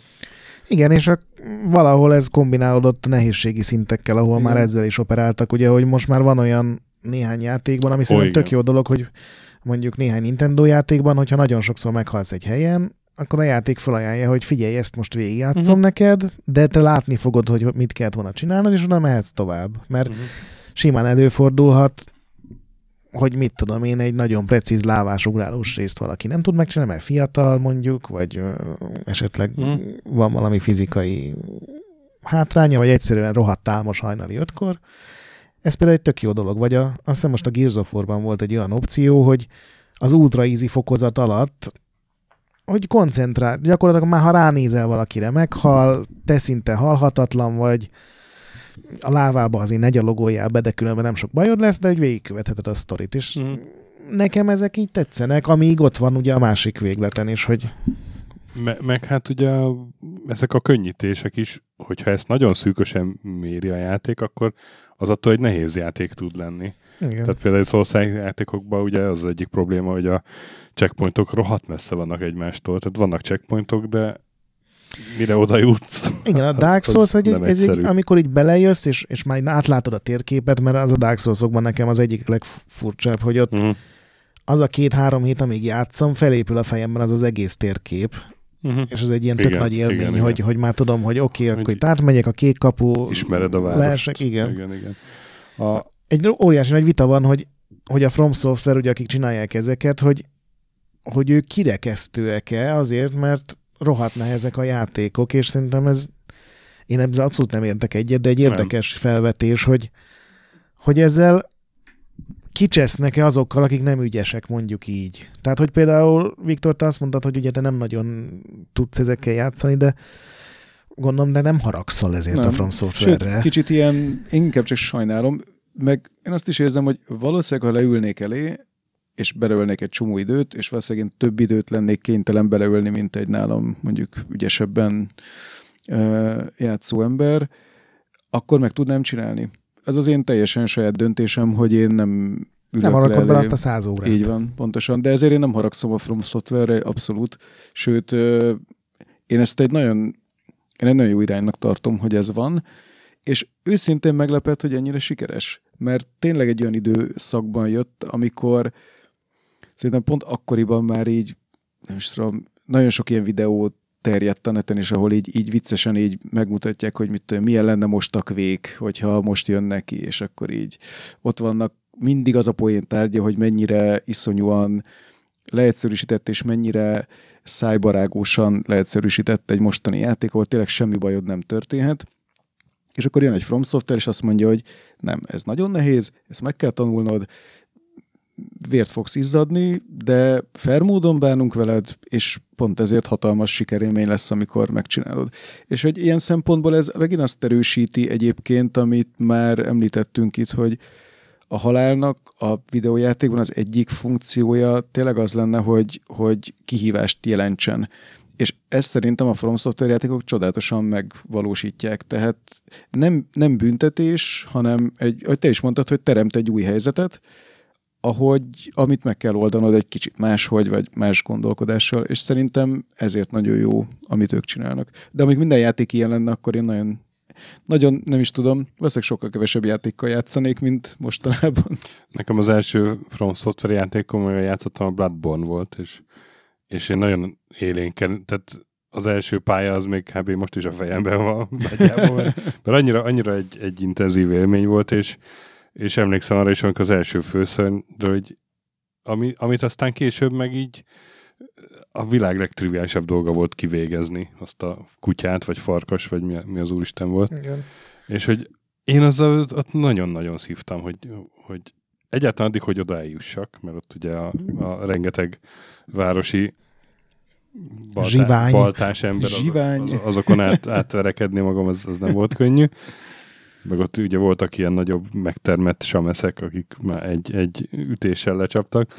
És akkor végre eljutottam oda, és, és végre kinyírtam azt a, a farkast, és a checkpointhoz eljutottam. Emlékszem, hogy, hogy a, a csajom az mellettem olvasott a kanapén, este volt, és én így égnek emeltem a kontrollert, és ilyen artikulátlan üvöltést hallottam, amire így rám szólt, hogy maradjak kus, mert felébred a dél egyrészt, másrészt meg, hogy én teljesen megörültem, vagy, vagy, vagy uh, miért csinálok ilyeneket, és nem tudtam neki elmagyarázni, hogy, hogy figyelj, de hogy érted, tovább jutottam. Ezt, ezt nem, nem érted Saját meg, erőből. nem érted igen. mekkora dolog. És nem hívt, ott nincs ilyen behívás? Vagy ott is van ilyen behívás? Az első szörnél még nem tudsz, meg Aha. kell hozzá tárgy. Uh-huh. Én, én megpróbáltam egyedül végigjátszani, és beletört a bicskám, tehát én nem hívtam be egyszer se senkit. Igen, és akkor ezért különösen lelombozom, amikor megnézed a Youtube-ot, és valaki ilyen bongókkal, meg egy Ne is fuvolával mond, ne is mond. végigjátszol. Banánok, banánokkal. Igen, az erkélyről. Egyébként a Bloodborne nem árult zsákba macskát, mert én nagyon keveset láttam a Bloodborne-ból, mondjuk azt egyszerűen imádtam az esztétikáját, meg azt, ahogy történetet mesél, vagy ahogy nem meséli a történetet, hanem hagyja, hogy te így összelegózd az ilyen, ilyen elrejtett információ mazsákból. Hm. De hogy, tehát az a játék kb. úgy kezdődik, hogy van rögtön az elején egy szörny, aki, nem, aki megölt Aki téged. megöl, igen. igen. Tehát, hogy nem, tehát nem titkolja, hogy mire számíthatsz így. Igen. Bloodborne, Bloodborne, what you gonna do? Uh, mert eddig egészen megúsztam. Biztos a témára való tekintettel itt visszafogott volt. Hát Na, de, de, térjünk hogy, hogy nem, nem, nem, hogy nem fejeztem meg a gondolatot, mert tehát, hogy, hogy ugye szűk, szűkösen mérik a játék, ezek a játékok a checkpointot, vagy, vagy messze vannak, de hogy vannak, van egy-két játék, ami szévvel is megcsinálta ugyanezt. Nekem nagyon tetszett a valamelyik túljáték, a A Dark, Dark Corners, Corners ezt akartam fölhozni A, példának. a igen. legnehezebb fokozatán azt hiszem hatszor lehet a játékban Igen. menteni összesen. És az Nem Hát egy, ha, hát ha valami, nem valami adja játék. ezt a Lovecrafti rettegést, uh-huh. ahol tényleg így kúszol végig a folyosón, hogy csak észre És- ne vegyenek, csak érzed, ahogy így gyűlik a és feszültségben. eleve olyan a játék, hogyha bármennyiszer menthetsz akkor is, hogy, hogy ott, Igen. ott. Egyébként én És ezt ez- a megoldást utálom. Én ezt gyűlölöm.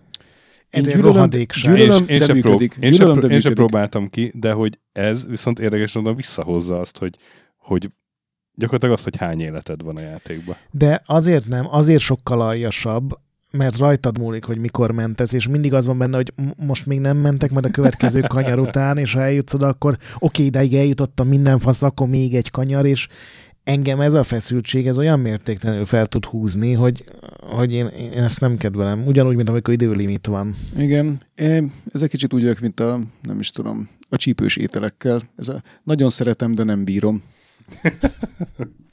Ez ilyen elméletben jó ötlet, de engem speciál eh, ez irritál. Azt hiszem a Final Fantasy 7-ben vagy 8-ban volt ott ugye fix helyeken lehetett menteni, kicsit olyan volt, mint a Dark Souls, csak nem büntetett, ugye? És kaptál egyet, ahol, amit bármit lerak, ahol bármit lerakhattad, és és az ugyanolyan volt, mint a legdurvább ilyen feltámasztó mana töltő szuperitalok, hogy Sose használtad Sose fel? használtam Mhm. föl, mert majd a bossnál szükség lesz rá, és persze nyilván nem lett szükség, mert annyival, annyit tápoltam, hogy nem volt rá szükség. Igen. Mondostok, hogy beszéljünk az ilyen extra megoldásokról. Igen, Igen, azért, tehát- azért sok volt. Hogy egy, egyrészt beszéljünk a, a ugye, játékmechanikai extra, extrém megoldásokról, aztán meg beszéljünk, hogy a narratívában mik voltak ilyen nagyon emlékezetes hát konkrétan halálok. Igen, meg, meg szerintem, hogy játékok hogy kezelték a halált még az is, hogy hogy volt ez beleszőve. Ö, Hát van az, amikor, bár mondjuk én inkább a, majd a narratíva résznél csatlakozom, mert ugye a narratívában nagyon sok játék építi be magát a halált, de a mechanikailag nekem, akkor megkezdem a sort ezzel, mechanikailag nekem, ami lehet, hogy nem Isten legjobb példa, legjobban megmaradt, az a Limbo című játék, ahol, ami egyébként narratívára is jó példa, hiszen a meg nem határozott túlvilágon vagyunk, egy, egy kisfiúval, aki mindenféle körítés nélkül így, így kísérjük ezen a teljesen rémálomszerű túlvilági kétdés terepen, és hát ott ilyen meg nagyon-nagyon-nagyon brutálisan meg lehetett halni állandóan, és nagyon gusztustalan és zsigeri módon. Tehát, hogy nekem a mai napig a limbóval kapcsolatban van az összes ilyen, a legtöbb ilyen emlékem, hogy amikor a hatalmas A pók, pók. átszúrja, így van, hatalmas pók így átszúrja hegyes lábával a, a, a fejét. És azt Vagy- mondja, hogy ez vagy az a- első az öt elefánt- percben raktak egy pókot direkt azért, hogy megtanult, hogy, hogy ez nem egy mese. Igen, meg az elefántcsapdák, amik, ugye az egész az fekete-fehér, és akkor a fekete elefántcsapda a fekete fűben, és akkor hát rájössz egy, utána rájössz, hogy hol van, és hogy pont a fűszálakra emlékeztetően van redőzve, tehát hogy így még... Különben ez, ez a ugye, ugye egy- vannak játékok, amiben a halál az egyszerűen a, annak eszköze, hogy, hogy a, elhúzzák, hogy meddig jutsz el a el, elhúzzák, hogy mennyi idő alatt fedezett fel a pályát. Igen. Tehát ez a trial and error játékok. A, Igen, a limbo az egy picit több, tehát ott nagyon Mhm. hatásosan van Mhm. ez megcsinálva, hogy, hogy valahogy tényleg azt érzed, hogy ha nem lennének ezek a brutális halálok, valószínűleg rosszabb játék lenne. Meg vagy veszek vagy sokkal- kevesebb élmény. Igen, meg Valószínűleg veszek igen. sokkal, sokkal, ö, hogy is mondjam, sokkal kevésbé óvatosan haladtam volna abban a játékban az első elefántcsapda és pók nélkül. Igen, akkor egy ilyen klasszikus ugrándozós Igen. platformjáték lett volna, így meg átment. Hát én folytosan rettegtem, hogy hogy fogok, mert ráadásul tényleg úgy hal meg a, a, a kis figurát, hogy annak egyszerűen súlya van. Tehát a szét, széttépik, felnyársalják a, a forgó pengék, darabokra szaggatják, ha leesik, akkor így szinte hallod, a, tele hallod is a recsenést, hogy kitörik a nyaka. Ott maga az, hogy ennyire plastikusak a halálnemek, egyszerűen egyrészt ad egy folyamatos ilyen nyomasztó rettegést, hogy mi vár rád a következő képernyőn, mert sose tudhatod. Nagyon elkezdesz odafigyelni a terepre magára, tehát, hogy onnantól fogva számolsz azzal, hogy bárhol lehet egy elefántcsapda, bárhol lehet egy gödör, tehát, hogy kicsit ilyen óvatosságra int. Igen. Ami egyben megad egy ilyen nyomasztó ilyen túlvilági hangulatot, hogy ez egy veszélyes hely, ahol vagy. Igen, sokkal hatásosabb, mint mondjuk egy Mario játékban, hogy mondjuk leesel valahová. Pedig vagy... ugyanúgy egyébként ott vissza, visszatér a figurát, még csak nem is olyan nagyon messze. Tehát ez a játék még csak nem is büntet nagyon azzal, nem, nem 50 képernyővel arrébb fog lerakni, hanem majd, hogy nem ugyanott vagy egy fél képernyővel arrébb, és Igen. mégis van súlya a halálodnak. Igen. Én a Sonicot hoznám, ami szerintem egy zseniális döntés. Ugye abban is az van, hogy ha nincs nála gyűrű, uh-huh. amit ugye gyűjteni kell, akkor azonnal meghalsz bármihez hozzáérsz. Tehát ez a tipikus platformjáték. Hogyha összeszeded a gyűrűket, akkor ugye eldobott, a gyűrűk ilyen egy, egy, egy pajzsgént szolgálnak. Ez a Márióban is megvan, mert ugye, ha megeszed a gombát, nagyobb leszel, és akkor van egy, egy buffered, ami egy kibírsz egy találatot, ami uh-huh. szinte bármi lehet kivéve, nem tudom, a láva, meg a végtelen szakadék, de szerintem a Sonicban az zseniálisan csinálták meg, hogy ha így neki mész valakinek, akkor kipattannak belőle a gyűrűk, ami egyrészt egy tök látványos effekt, hogy a nem tudom, 50 gyűrű szétmegy vissza. Még mindig megvan a hangja. Tehát Igen. hallom most, hogy beszélsz róla, hallom a hangot, ahogy szét, szétpattannak. Igen. Hát és összegyűjtheted megint. Igen. Igen, és ha legalább egyet össze tudsz gyűjteni, akkor már megint úgy érzed, hogy uff, egész jól megy a dolog. Tehát szerintem azt ezt nagyon jól kitalálták ezt az extrát, és szerintem ez sokkal többet mm. dobott a Sonicon, mint az, hogy ú, de rohadt gyorsan lehet benne száguldozni, mert egyébként most nemrég újra játszottam, és az első pályakivételben nem lehet benne gyorsan száguldozni, ez egy hazugság. Ugye? Igen, én, én a... emlékszem, hogy ugyanezt ugyanez volt, ami Sőt, sokkal lassabb, mint egy Mario játék, mert annyira precízen kell ugrálni a későbbi szinteken, hogy, hogy romboljuk le ezt a, ezt a szájhagyományt. Örülök, hogy nem csak én éreztem ezt így. Na, és akkor most még ilyen extrém megoldásokat emlegetünk? Aha, igen. Aha. Akkor én behoznám a 86-ból a Mindscape adta ki, Tom Snyder nevű fejlesztőt csinálta, a Submission című játék, egy ilyen tengeralattjáros játék volt. E, e, nem csoda, ha nem hallottatok nem, róla. Mert kiülhetett az arcomra. Ez, ez nem volt egy sikeres játék, ugyanis hát két szereplő volt benne, és mind a kettőnek egy élete volt, tehát ha meghalt az egyik fős, akkor a másikra lehetett menni, és ha meghalt ő is vége lett a játéknak, de úgy lett vége a játéknak, hogy formázta a lemezt, vagy, Úristen, vagy letörölte, erről, erről hallottam. letörölte a lemezről a adott karaktert Erről hallottam, csak nem tudtam, hogy mi volt a címe. Submission volt a címe, és, és soha többet nem tudta játszani a játékkal, ha egyszer elbuktál benne. Ez, ez viszont nem lehetett akkoriban népszerű. Nem, ez soha nem volt népszerű. Szerintem most se lenne az igazából. Most két ilyen játék is van. Az egyik egy MMO, amiben 60 perced van. Komolyan? Uh. Igen. A másik pedig azt hiszem One Life a neve, vagy valami ilyesmi, az Jaj. egy akciójáték, és ott az Ez is megvan tényleg. Csak ugye ez egy ilyen két dolláros, vagy mm. két eurós, azt hiszem, ilyen cucc, és megveszed a Steam-en, és ha meghaltál, akkor annyi volt, azon a Steam accounton többet nem tudsz vele játszani. és ez egy ilyen én ezt ugyanoda sorolom, mint a kenyérszimulátort, hogy egy ilyen, egy ilyen ötlet, amivel el tudod adni, ami nem, nem egy jó játék, nem egy, uh-huh. de van egy ilyen húk, amivel ugye Igen. be tudod rántani az embert, hogy figyelj, próbáld ki, csak egyszer tudsz vele játszani, mert én három másodperc... Ah. Igen. de hogy ha hagyták volna, hogy megvehesd még a Steam accountod, akkor lehet, hogy sokkal több pénzt kerestek volna vele. Így viszont bevállalták, hogy igen, ezt komolyan gondoljuk. Igen. Van néhány ilyen társas, táblás társas játék is. Azt hiszem a pandemikről mondta a Sasa, hogy az olyan, meg hogy... kell égetned, hogyha...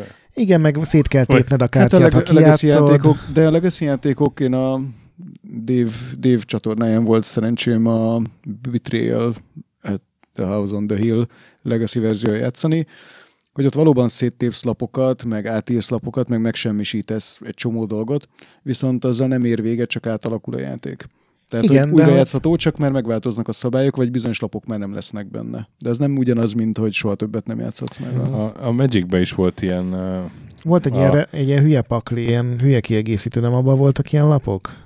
Nem, hát a Magic az, elej, az elejétől kezdve ö, olyan lapok voltak benne, hogy, hogy ugye rabolhatsz a játékostól lapot, meg, meg Hát a hivatalos szabályok tét. szerint az eredeti Magicben Igen. mindig egy lapot húzhattál az ellenféltől, amit meg, szerintem senki nem tartott Meg tét be. volt, vagy nem tudom, és, és va, volt olyan verseny, aminek olyan szabálya volt, hogy, hogy az ilyen elhúz... Ja nem, hogy az, el, az eldobott lapok azok megsemmisülnek. Tehát ha mondjuk kijátszasz egy counterspell akkor azt a, az ellenfél dönti el, hogy hogy semmisíti meg. Nem tudom, mi volt a neve ennek a Azt tudom, hogy volt a, Mag- igen, de volt egy ilyen egy olyan pak, egy olyan kiegészítő a Magicben, amiben csak ilyen idézőjeles vicces lapok voltak, és abban volt, hogy Aha. meg kell enni a lapot, a, meg, lehet, lehet. meg csak úgy játszhatsz ki, amit tudom én, tapsolsz hármat, Hát meg nézd, ilyen. én is ettem már Juggernautot. ezen, ezen a ponton Bevallom. va- vallomások adása ez. Hancúval megfelezve. Uh, Ö, De hogy azért, mert, mert volt, én láttam egy ilyen Magic versenyt, a nem tudom milyen műfázban, a 90-es években, ahol a Tior Miklós meg a Nádari Gergely játszott egy ilyet, és és a, mit tudom én, a Millstone-t beleforgatták ketchupba, hogy semmiképpen ne lehessen többet játszani vele meg. igen, itt jön elő ez a kockázat, hogy, hogy használsz-e jó lapokat, amikor van rá esélyed, hogy pontosan. mustárral felszolgálják, vagy, vagy nem. És ugye én erre írtam fel a, a Jack Alliance-t, meg az XCOM-ot, meg a Cannon Foddert, ami ugyanilyen, hogy az elején még tök szívesen használod az alapszintű katonákat, Mhm. mert minden pályán lépnek egy-két szintet, tök Mhm. jól el vagy, de utána már azért meggondolod, A- hogy az jól XCOM fejlesztett. Ah, Igen, az XCOM az egy csodálatos példa erre. A, én ott tényleg gyalázatos, szép scumming fiestát rendeztem már egy ponton, és egyébként nem csak azért, mert főleg az XCOM 2-ben, meg sőt a, a Szerintem az XCOM 2 aki- túl nehéz volt. Én ezt leírom, hogy az nekem az túlzás volt. Igen, a de a kiegészítőjében még több, még több ilyen, ilyen testes szabhatóság volt. Tehát amikor már így, nem is tudom, mert te így elnevezed a... Tehát ugye van az a része, hogy azért sajnálod el bukni a karaktert, mert hát fel van fejlesztve, meg mert, mert, Ő a mert így- probléma a probléma- akkor vezem be, amikor Pontosan. De hogy van az, amikor még ők ilyen szempontból még szemetebbek, mert lehetőséget, tehát a, azt hiszem, ez a sima XCOM 2-ben talán nincsen, de a, a kiegészítőjében, a War of the Chosen-ben már benne van, hogy küldetések után így van ilyen opció, hogy fotót csinálsz a csapatodról, ahol ott így, így de így, te így beigazgathatod Aha. őket, hogy ott pózolnak, mutatják a győzelem jelét, meg boldogan mosolyognak, és van ilyen fotóalbumod, meg elnevezheted, át is nevezheted őket, meg egy csomó szempontból testre szabhatod őket, és akkor amellett, hogy tényleg elbuktad azt a katonát, aki nem tudom én, meg volt neki az a bizonyos skill, ami... a jetpackkel ment, meg Igen. lézerrel. És hogy ö, emellett ugye behozza a személyes kötődést is, hogy ott, ott vannak róla képek, amiket szemétmódon meg is nézegethetsz egy ilyen kis emlékfalon, hogyha meghalt. Tehát nagyon szépen játszik ezzel. Nyilván én így megtörtem, és mindent visszatöltöttem, ahol különösebb veszélybe lettek volna. Ezért értem egyébként az Iron Man módnak a, a, a népszerűségét, amit több ismerősöm játszik XCOM-ban, mert hogy ott bármennyire szeretnél menteni, nem. Hát van egy mentés, aztán kész. Igen. Ezt a részt, amit mondasz, hogy én érzelmi kapcsolat a karakterekkel, és emiatt még hatásosabb, ez szerintem a Jack Alliance 2, azt tökéletesen csináltam, mert ott tényleg mindenkinek megvolt a személyisége, és az Ivánnak a üzenetei teljesen mások voltak, mint a nem tudom, a kínai orgyilkos nőnek, tehát ott ugye arról már beszéltünk, arról csináltunk minit, ugye? Jack Alliance 2-ről. Ja, arra csináltam. Igen, igen, igen. Én az ilyen extrém megoldásoknak bedobnám a Prince of Persia Sense of Time-ot, ahol ugye ha meghaltál, rögtön visszapörgethetted az időt, hogy be volt teljesen építve a játékmechanikába, hogy a, a varázshomokkal így vissza lépsz az időbe, amíg elcseszted, és aztán nyilván egy új Igen. irányba folytatod tovább. Szerintem az, az egy tök Uh-huh. érdekes megoldás volt, és Szerintem az azért működött igazán, mert ugye ott a, a Prince of Persia az, az úgy volt elmesélve, hogy azt te mondod el egy tábortűz mellett Igen, valakinek, és igen, igen, igen. egy ilyennél, amikor meghaltál, akkor mondod, hogy nem, nem, ez nem is így volt. Szerintem ez egy zseniális hát meg azért is, mert nyilván fantasy.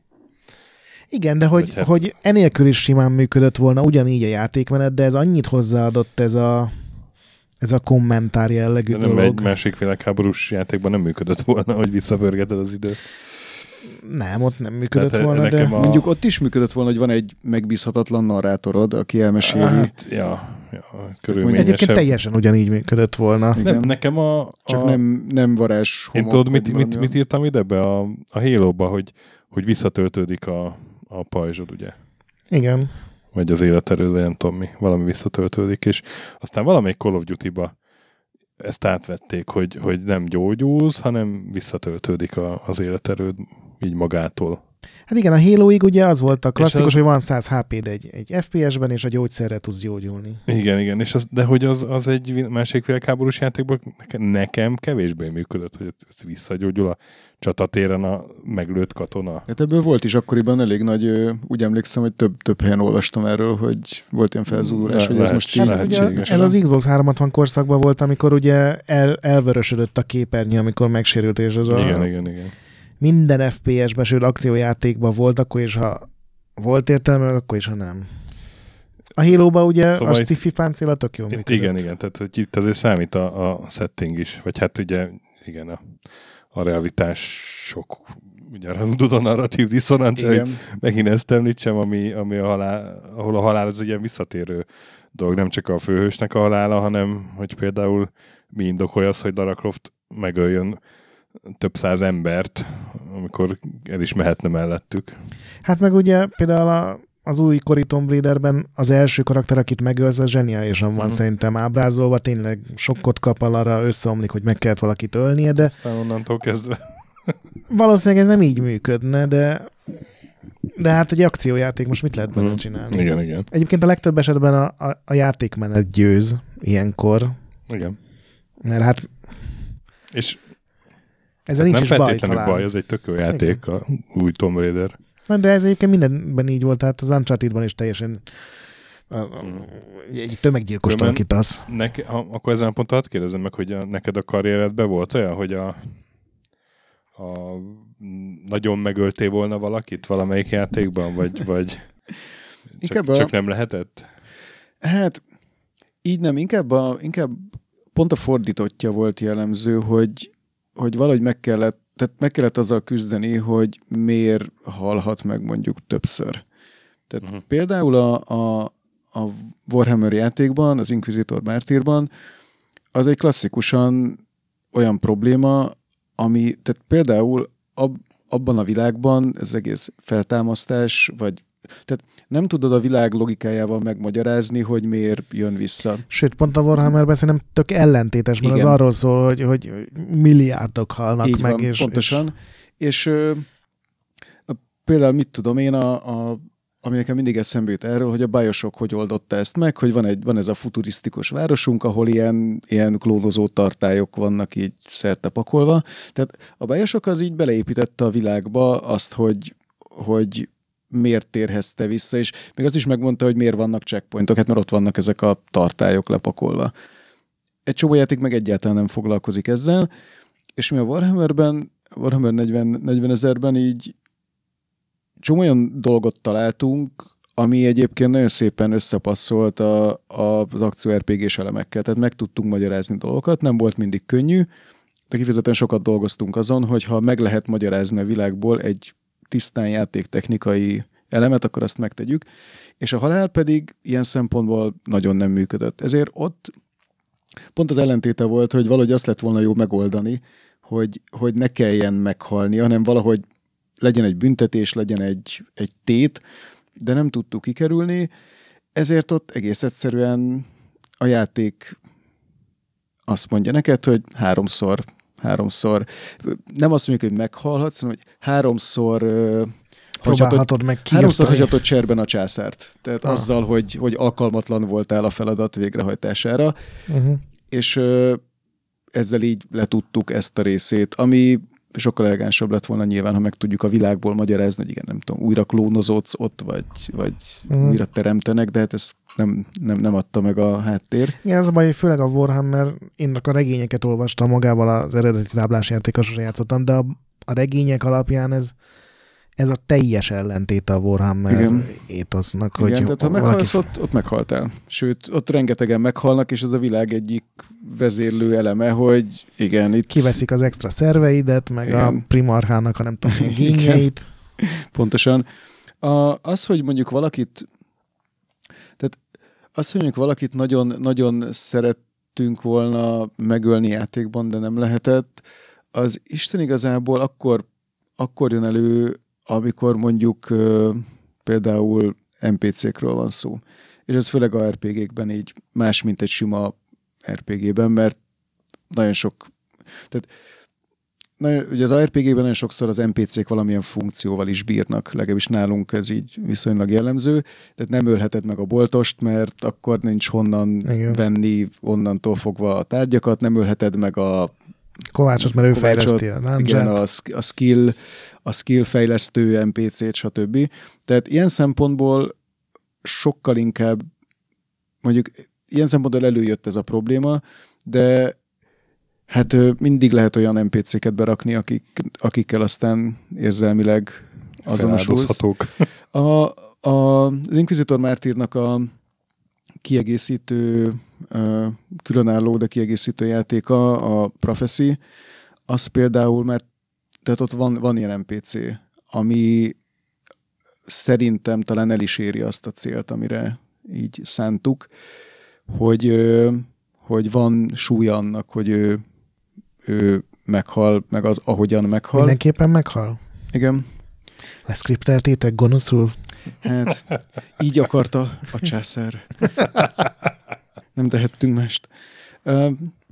Nyilván ez a, ha visszanéz az ember, akkor látja, hogy ez valójában így volt, de ott remélhetőleg nem azt érzi a játékos, hogy hát akkor ennek mindenképpen uh-huh. reszeltek ennek a szegény NPC-nek. Uh, én mindig úgy érzem, hogy, hogy egy, egy nem játékos karakter, egy kísérő, az sokkal-sokkal hálásabb eszköz arra, hogy érzelmeket váltsál ki, mert egyszerűen így, tehát te mint, te mint játékos így belebújsz egy karakter bőrébe, és ennek valójában elég nagy azonosulásnak kellene lennie, de, de valahogy, mivel tudod, hogy ez egy játék, és te vagy a főhőse, én sokkal kevésbé érzem azt, hogy, hogy elbukhatok. Viszont egy, egy NPC-nél nem lehet ebben soha biztos. És ezért lehet az, amit már itt pedzegettünk, hogy a, ezek a ezek a nagyon-nagyon ismert karakterhalálok, amik tényleg így, így beépültek már a videojátékos szubkultúrába, azok főleg NPC halálok. És nem Igen. arról szó, hogy jó, a Dungály, hogy meghalt a, nem is tudom, a valamelyik- pályán harmadik emlékszel? pályán, igen, emlékszel rá, és utána, nem tudom, reszetelődött a gép, vagy törölte a játék magát, még akkor emlékeznél rá nyilván, de hogy ez így nem, nem marad meg. Bár egyébként szerintem van olyan fő karakterhalál, aminek van súlya, csak az általában a sztori legvégén jön elő.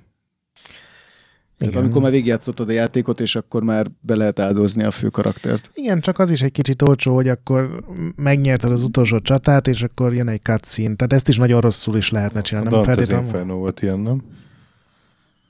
Ez nem nem harcol a karakter, hanem csak kiderül, hogy a sátán volt a hasadon abban a tetkóban. Vagy, de valamelyik God of War végén volt ez? A God of War 2 kezdődik úgy, hogy öngyilkos lesz a Kratos, hogy lehullik, és aztán egy prik, tehát elmeséli, hogy mi vezetett oda, és a végén ugye meg tudod csinálni máshogy is, azt hiszem. Vagy a God of War 1, talán az egy, valami, van igen, öngyilkos lett. Én még gyorsan visszaugranék az ilyen extrém megoldásokhoz, még van nekem kettő. Az egyik az azért emlékezetes, mert egy ordinári szopás, de 40-en csináltuk egyszer. Ez a klasszikus World of Warcraft van a, a legelején, ugye volt ez a Corpse Run nevű hadművelet, hogyha meghaltál, el kellett futnod a hulláthoz, amit csak te láttál, nem lehetett kirabolni, nem lehetett vele semmit aljaskodni.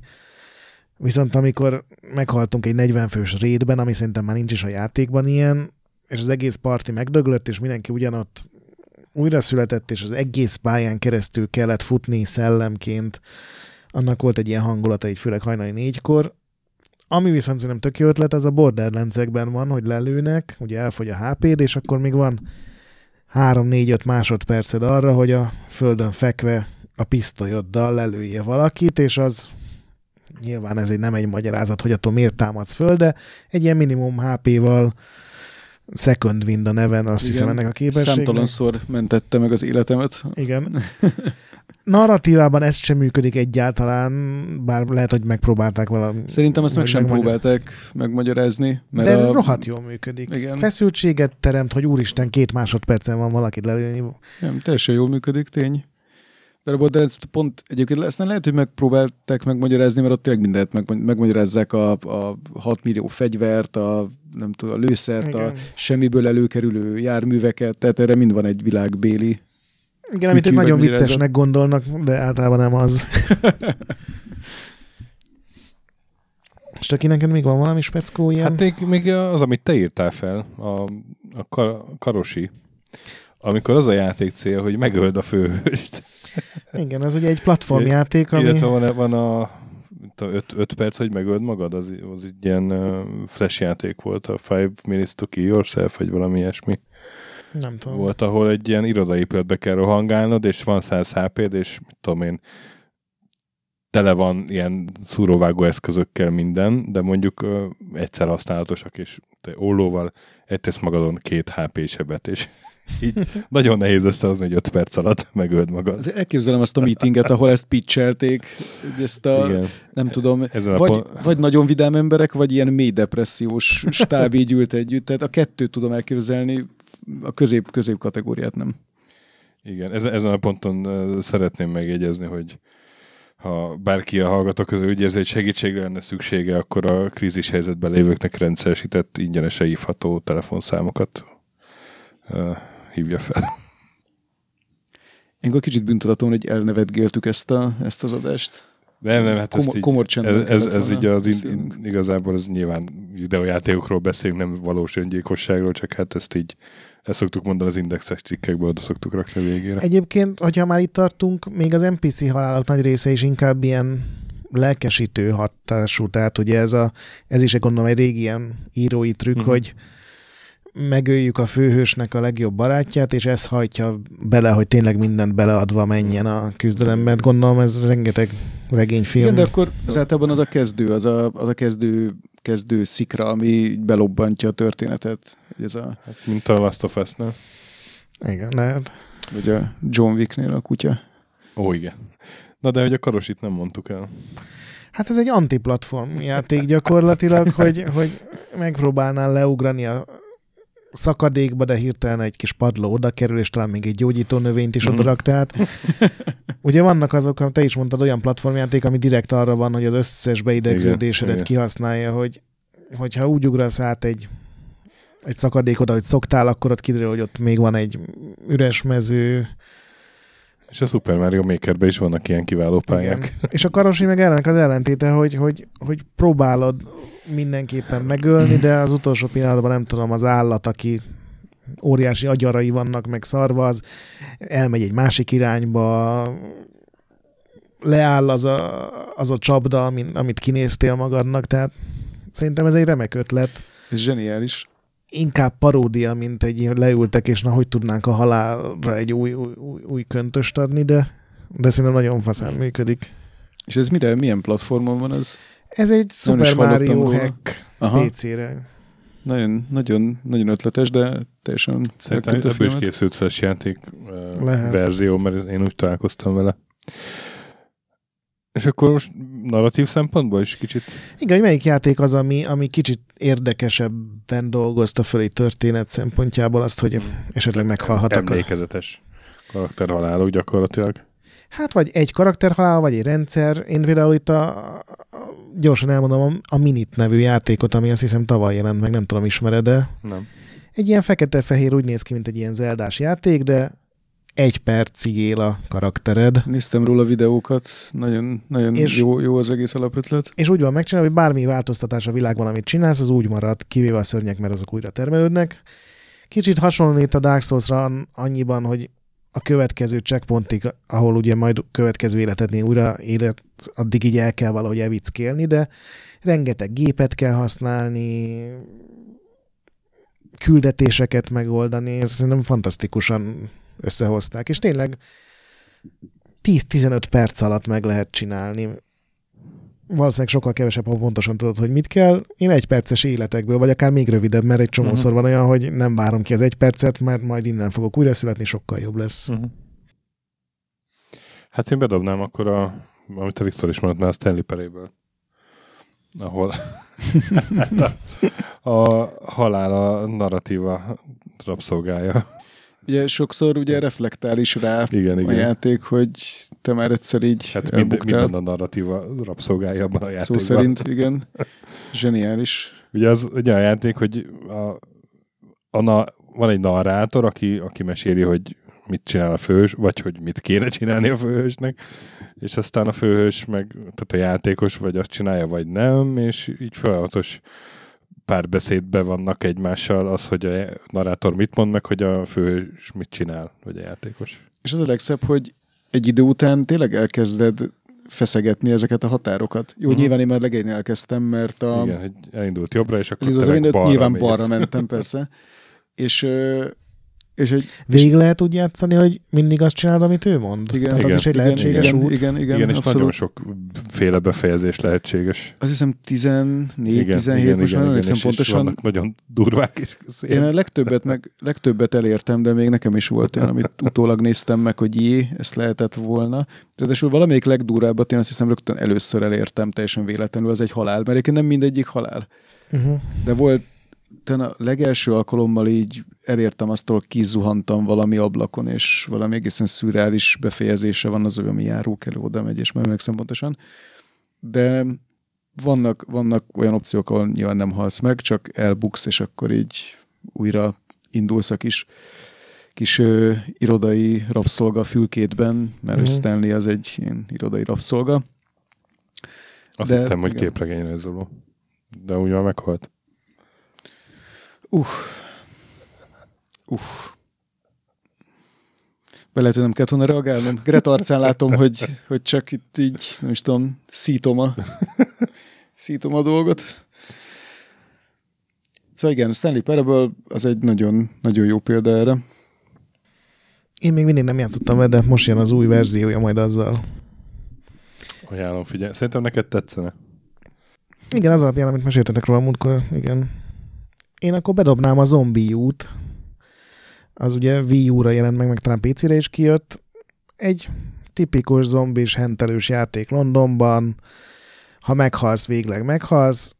És az benne a csavar, ugye, hogy ha a zombi költek meg, akkor te is zombivá, tehát az a karaktered zombivá válik, és ott lesz az ellenfelek között azzal a felszereléssel, amivel meghaltál, amivel néha még egyébként taktikázni is lehet, hogy oké, ezzel akkor most megpróbálok összegyűjteni gyógyszert, és ott fogok meghalni, hogy körülbelül ott legyek a boss előtt, és egész bizarr érzés, amikor saját magadat gyakod szét így.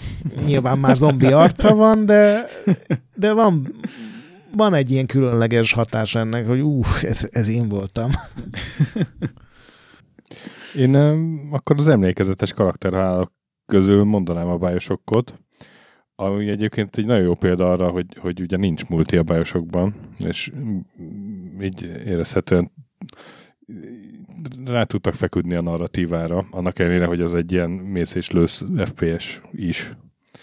De hogy ott az Andrew Ryan, aki, aki ugye kitalálta ezt az egész Rapture-t, aki a játékban ott amikor találkozol vele, és akkor kiderül, hogy tulajdonképpen egy ilyen agymosott szolgája vagy neki, mert a megfelelő szavakkal Would you kindly? would you kindly, és akkor eléri azt, tehát akkor átveszi az irányítást a játék, és azt csinálja a karakter, amit a Andrew Ryan mond. És az egy elképesztően kiszolgáltatott helyzet, és már ezzel a játék legerősebb pillanata lenne egyébként, de ezt még megfeleli azzal, hogy az Andrew Ryan megkéri a játékost, hogy akkor, akkor légy szíves, itt vagyok én, a védtelen ember, engem verjél agyon. És akkor felkap a játékos egy, egy golfütőt, és agyon veri Andrew Ryan. elveszi tőle a golfütőt, mert hogy Ja, elveszi tőle a golf, igen, igen, golfozgat az öreg. És tehát ez, ez, ez messze a legerősebb része a játéknak, ez nem a legvégén van, hanem valahol közepén. És hát onnantól nem, nem tudott még egyszer ilyen erős mutatni a, a játék, annak ellenére, hogy egy tök jó tehát tök jó pályái voltak, meg tök jó volt továbbra is a, a narratíva, meg, meg karakterek, de, de hát ez volt a csúcspont. Én, én azt mondom, hogy egy bajosokot se sikerült nagyon erősen befejezni. A lezárása mind háromnak szerintem. É, é, Hát, igen, Én igen. az és- Infinite-nek nagyon szerettem a végét. Nekem az, az működött. Hát talán, talán ott igen, De igen ott- narratív ott- ott szempontból. Twist van, Ott tehát twist a csavar van, van, igen. és az, azzal De engem meg lehet venni. Én emlékszem, hogy nekem a óriási csalódás volt a, a, a főszer, hogy ezt így Az nagyon rossz volt oda ötlet egy boszt berakni, aki pikpak, csak... pikpak legyőztem azt a boszt, és, és így semmi, izé. de nem baj, mert tehát egy, ezek annyira velem maradt ez a Andrew Ryan-es, Ryan-es jelenet, meg gondolom még sokan vannak így, mert olvastam a neten is, hogy ez sokaknak emlékezetes. Ami emlékezetes karakter halál nekem, de ez mondjuk már tényleg ez a super spoiler territory. A, amiben nem nagyon megmaradt, az a, a Half-Life 2-nek van a második epizódja, epizód 2, Aha. És hát annak a legvégén az Eli Evans, Igen, igen, igen. aki, aki eléggé csúnya és látványos körülmények között el, el, elpusztul, és ráadásul szemét módon ott ér véget a, Azt emlegettük epizód csak cliffhangeres adásba, ugye? Igen, hát mondjuk nem a halál miatt, hanem hogy Hát, hogy, mert nem miatt. tudod meg, hogy mi van, mert hogy elsötétül a kép, és Mhm. ott heversz a földön, és... engem az felhúzott. Én, én, én nekem nagy gondjaim De vannak emlékszel a... rá? Igen, tehát most az 2. emlékezetes halálokról beszélünk. Egyébként nem emlékeztem rá, hogy ott meghalt a Alixnak az apja. A, most én is megnéztem pár ilyen listát, hogy kiraknak ilyen legnagyobb meglepetésem, ilyen Call of Duty karakterek voltak Igen. benne, meg ilyesmi. De az Eli nem is, én, én is néztem ilyen listát, de például őt nem nagyon láttam. Tehát, hogy például a, a Final Fantasy 7 az mindenhol szerepelt, az általad is említett példa. Szerintem ezt a karaktert talán egy helyen láttam említeni. Egyébként az a Final Fantasy 7-es az szerintem akkora nagy hatású volt, hogy utána évekig nem mertek meglépni hasonlót, mert azt mondták volna hogy jaj, mert, mert az Iris is meghalt, akkor jaj, hát ez gáz azért. Tehát azt szerintem ott egy fél évtizedre így lezárta ezt a fajta NPC halált, hogy benne van a partiban, és fejlődik, és egy ugyanúgy kidolgozott karakter is kinyírják.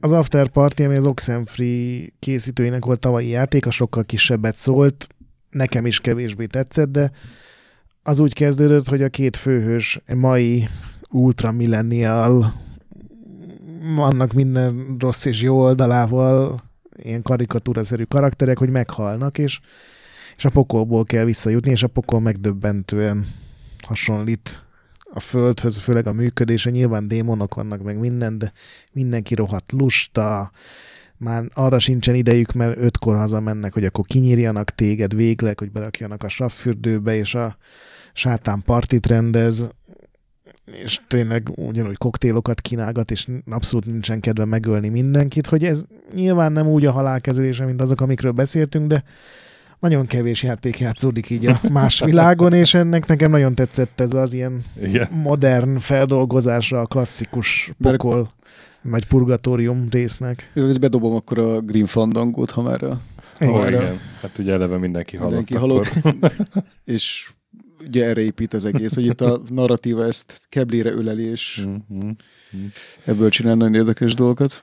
Nekem, ami, hát én már csak ilyen emlékezetes karakterhalált tudok mondani, ilyen koncepciót azt nem, de a Starcraft vége, a Tassadar, Mhm. amikor feláldozza magát, az a, az ilyen nagyon ilyen, ilyen olcsó hollywoodi megoldás, de, de mégis működik, mert ugye a Tassadar az, aki a elejétől kezdve kutyáznak a protoszok, meg árulónak tekintik, meg nem tudom, és akkor mégis ő lesz az, aki megmenti a protoszok seggét, és ez egy ilyen diadalmas Igen, pillanat. egyébként ide vonatkozik kicsit, hogy amikor ez ingén van egy ilyen önfeláldozó NPC, aki megnyeri a csatát, az benne mindig olyan rossz kedvet, hogy, hogy jött egy Deus Ex Machina, Mhm. és nem hagyta, hogy én, én lőjem le a boss hanem jött a SAR script. Tudom, hogy a Hát, ja, nem feltétlenül működik. De ilyenkor, ha úgy prezentálod, mert azért itt is az van, meg a legtöbb hasonló szitúban ezt úgy oldja meg a narratíva, hogy azt mondja, hogy te nagyon jó vagy, te vagy a legjobb, de egyszerűen ezt a veszélyt te nem tudod elhárítani,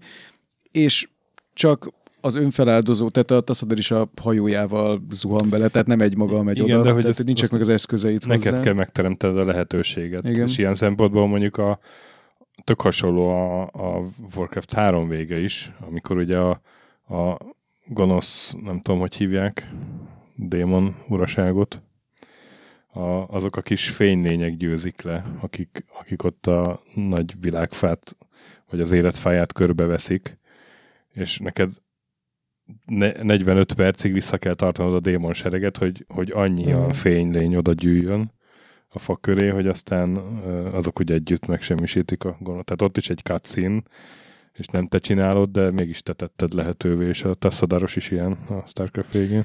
Nekem ebből a Kerrigan sokkal haté- Mhm. hatásosabb volt, hogy Igen. ugye a, jó, oké, oké. ugyanaz, hogy a társad Igen. csomó küldetésben használod, egy tök szimpatikus karakter meghal, és utána visszajön, mint az ergek De vezetője. igazából Na, e- de erre ő- meg az rímel, a, a, ami az Artasszal történik ugye a Warcraft Igen. 3-ban, tehát ott, ott így azért ez szépen De Kerrigan Nem nem az van, hogy őt elrabolják? Tehát ő nem tudod, hogy meghal, nem? Hát de úgy van előadva, és a 9. nagyon- nagyon Terran rég 9. küldetés New Gettysburg. Én megvan, csak hogy úgy emlékszem, én emlékszem, hogy iszonyú nagy hatással volt rám akkoriban. Igen. Csak valami úgy emlékeztem, hogy én így tudtam, hogy nem halt meg.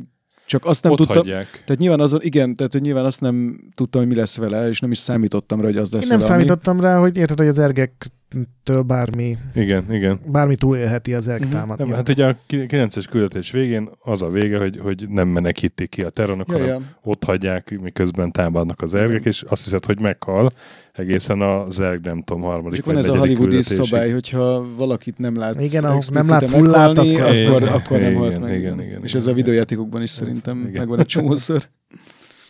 És aztán a, szerintem ezt nekem legalábbis a StarCraft 2 ezt tökre elrontotta, amikor hirtelen megint ember lesz, mert visszaszerzik a, a Terranos részben, úgy emlékszem, ez megtörténik. Na jó, de nem tud teljesen ugyanolyan ember maradni már. Jó, de ez olyan képregényes, és a, nem a jó értelemben tudod, hogy Hát ja. oké, okay, Superman De meghalt, de, de itt van Superman 2, és most nem tudom, frufruja van. De ugye egy 98-as a Starcraft, akkor, Igen. akkor ez tök szokatlan volt. Nem, azért mondom, hogy nekem ez rohadt emlékezetes. Nekem is, én mai napig emlékszem erre. Meg a másik, amit még felírtam, a, a Mordin a Mass Effect 3-ból. Én nagyon szerettem azt a karaktert, ugye az a ha- halfejű tudós, vagy békafejű, vagy nem tudom.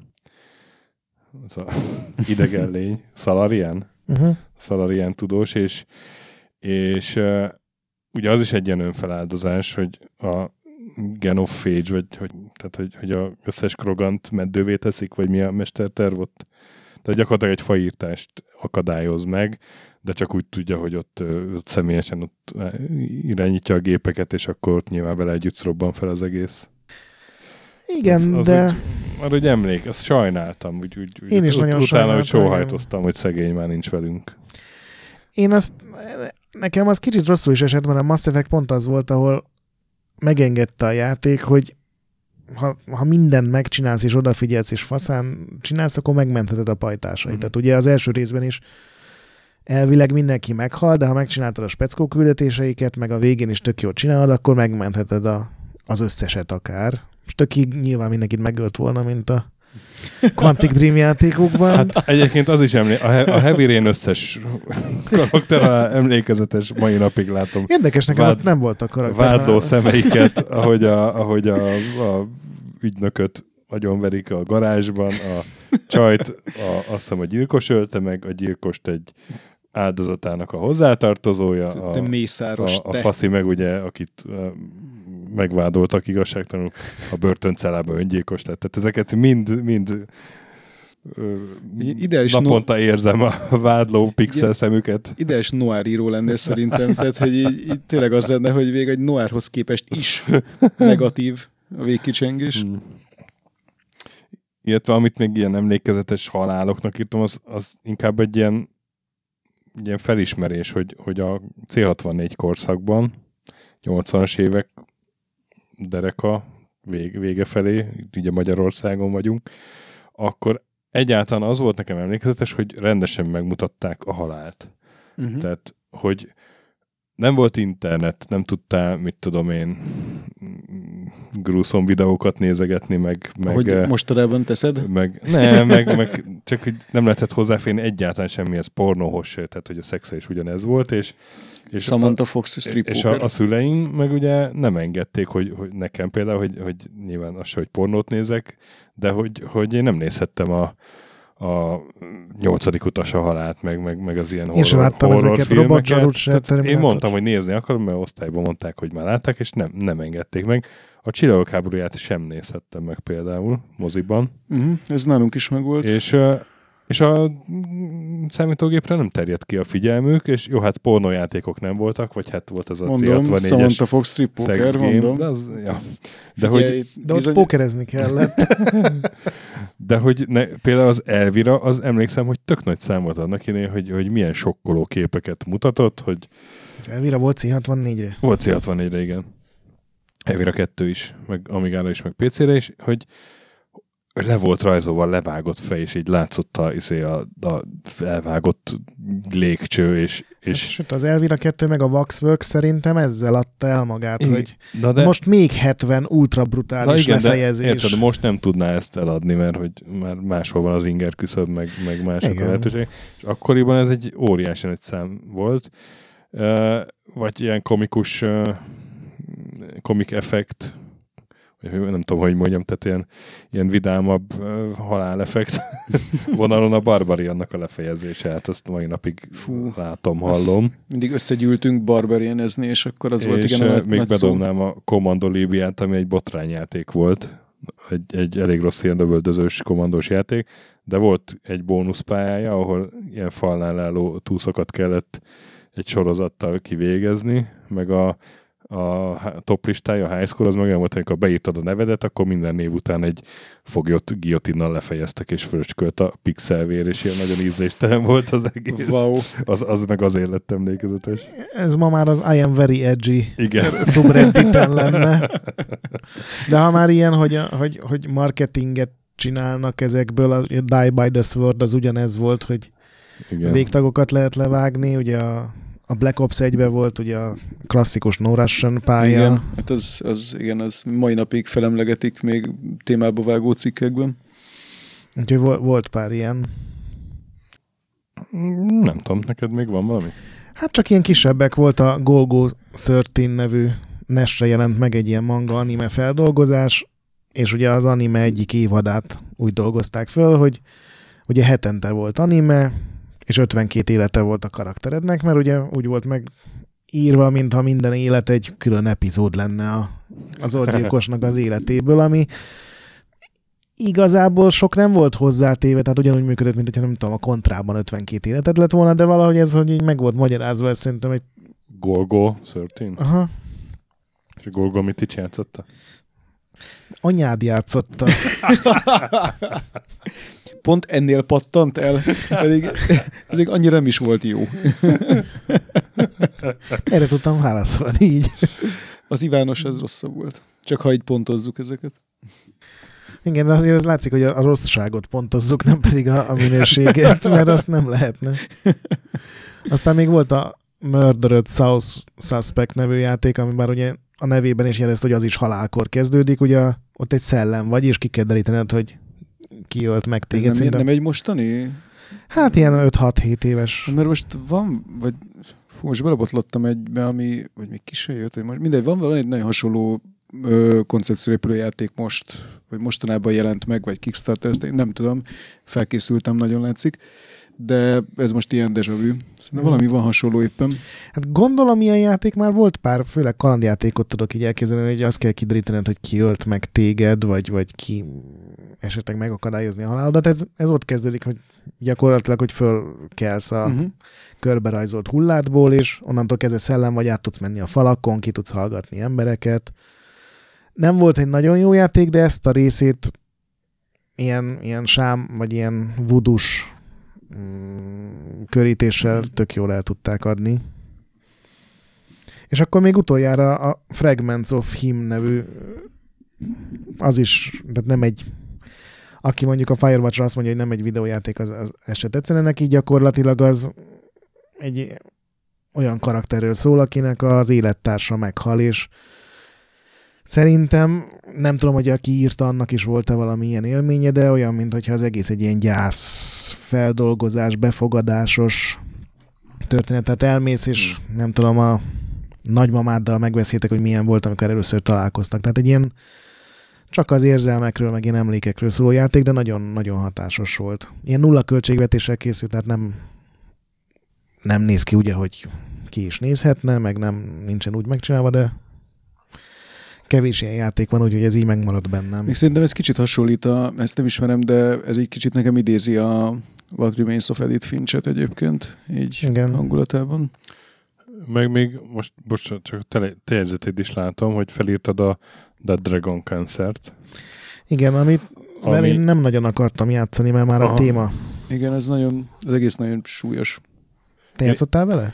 Én ugyanazért nem játszottam vele, amiért te sem. Én se játszottam vele. Én megvettem megtettem a dolgomat, ott van az a kantomon, de... Nekem eszembe jutott róla a Remission című játék, ami, ami ilyen 2000, nem tudom, 6-7 körül jelent meg, és kifejezetten rákos betegeknek csinálták, ilyen terápiás játéknak, hogy ö, ugye van ez a sztori a David Gemmerről, hogy amikor rákos volt, és írta a legendát, akkor, akkor így kiírta magából, tehát hogy amikor támadják a várat, és úgy megvédik a... Ez az egész egy analógia volt? Az, egész egy analógia volt, hogy az ő szervezetét így meg, ah, megvédik a sejtek, és, és, és hogy a remission az, az valami ilyesmi, és ugye felgyógyult a rákból. És ugye a remission azt, azt ott egy ilyen nanorobot, vagy tehát egy ilyen szimpatikus kisfiú per robot a főhős, és ráksejteket kell szétbombázni, és tehát, hogy van ez a uh-huh. ez a effekt, hogy, hogy úgy érzi a beteg, hogy mintha tenne a, azért, hogy legyőzte a rákot. a rákot, és, és azt így az ugye egész uh, intim viszonyban van így a téma, meg a játék menet a halállal emiatt. Igen, a Dead Dragon Cancer meg szintén egy rákbetegről igen, igen. szól, és szóval ez a Dead Dragon Cancer, ez, ez egy ilyen nagyon szívszaggató sztorinak tűnt. Volt pár ilyen dokumentumfilm, meg, meg, meg rendes hmm.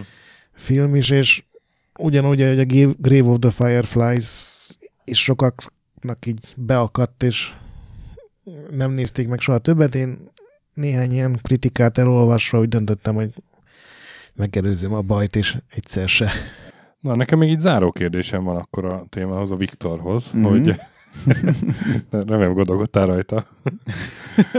Mert ezt ugye előre írtam, hogy ezt fel fogom tenni, hogy ha Igen. te, mint narratív designer, teljesen szabad kezet kaphatnál játékban, és nem kötné meg a, a semmilyen szempont, akár üzleti, akár, akár ugye játékosok mit szólnak akkor, akkor te mit kezdeni a halállal a játékban, vagy mit próbálnál ki, milyen megoldást? Csomót gondolkodtam ezen valóban, és sem, tehát valójában nem jutottam egy eredeti megoldásra, hanem inkább arra jutottam, hogy a meglévő példákból mi az, amit én szívesen csinálnék, hasonlóan. És nagyon mukás, hogy rögtön az adás elején, amikor elkezdtünk poénkodni a mutálódó húsmassza Mário valaki, aztán mindegyes halál után egyre amorfabb, de egyre másabb is, erősebb, vagy mondjuk izé, specializáltabb. Valójában ez nagyon, nagyon közel járt ahhoz, amit ha mondjuk én szabad kezet kapnék, akkor, akkor megpróbálnék behozni. Pontosan azért, mert, és itt a meglévő már létező példák, a szerintem ez az, ez az adás, ahol nem nagyon tudunk úgy ö, zárni, hogy ne említsük meg például a Darkest Dungeon-t, vagy a, vagy a Sunless Seat. Ó, tényleg. Mert nekem mind a kettő nagyon meghatározó ilyen szempontból, és ha nagyon szabad kezet kapnék, akkor én valószínűleg valami ilyesmi irányba mennék. Aminek az a lényeg, hogy főleg a Sunless Sea-ben is. Ö, tehát mind a, mind a két játék, a Darkest Dungeon is, meg a Sunless Sea is teljesen egyértelműnek veszi, hogy meg fog halni a játékos karakter. A Darkest Dungeonben van egy rendkívül gótikus dark fantasy udvarházunk, ami alatt természetesen mindenféle ősi labirintusok vannak, ahova a partitagokat küldjük le, csak hát a klasszikus RPG-kkel ellentétben ezek a partitagok itt fogyó eszközök, sőt a játék nagy része arra épít, hogy egyszerűen így gonoszan ki kell őket rúgni, hogyha egy kicsit már elkezdenek így amortizálódni. Mert, hogy... Én zárójelbe jegyzem meg, úgy jutottam el a játék felé, hogy senki nem halt meg, mert mert az engem írít. Én nekem ne halljanak meg a karaktereim, akiket nem, fejlesztek. Nem te vagy az egyetlen, aki egyébként ezt mondja. A, le, lehet csinálni egyébként, csak iszonyú sok pénzbe kerül, hogy ezt elért. Én kőszívű, mocskos szemét állat voltam, és megőrültél? Összeszedted a fóbiákat? 2000 arany, takarodj, és felvettem, és még csak második szintű vagy el, el innen, és akkor is szegények így elsúnyogtak. Uh, Arachnofóbiával, meg kleptomániával. Hát a kleptománia az, az azonnali távozást vont maga után. Kleptomániával lehet teljes életet élni. meg voltak az abuzív karakterek, ugye, akik így folyamatosan izé, szemétkedtek a többiekkel. Legrosszabb az volt, amíg elkezdte a sötétet imádni, meg, Igen. meg a sötét istenek. szóval a Darkest Dungeon nagyon épít arra, hogy a karakterek fogyóeszközök, és hogy folyamatosan cserélődnek. És itt ez a cserélődés ez a Sunless Sea-ben is megvan, meg aztán a Sunless Skies-ban. Én nagyon szeretem mind a kettőt. A, a Sunless Sea-ben ott nem, nem csapat van, a Sunless Sea az egy, egy olyan nagyon-nagyon ötletes környezetben játszódik, ahol a, tehát egy, egy napon a denevérek elvitték a Victor és Londont a föld alá egy ilyen hatalmas fénytelen óceán partjára, és a játékban mi ezen a hatalmas fénytelen óceánon hajózó hajók egyikének vagyunk a kapitánya. És teljesen része a játéknak, hogy megőrülünk, elfogy az élelem, megesz minket a legénységünk, mi esszük meg a legénységünket, és megőrülünk, megesz egy szörny, le, leágyúznak, szétágyúznak minket a, a szintén arra felé kúszáló kalózok, tehát gyakorlatilag iszonyúan, ez egy roguelike játék, csak ö, kicsit más a, a körítés.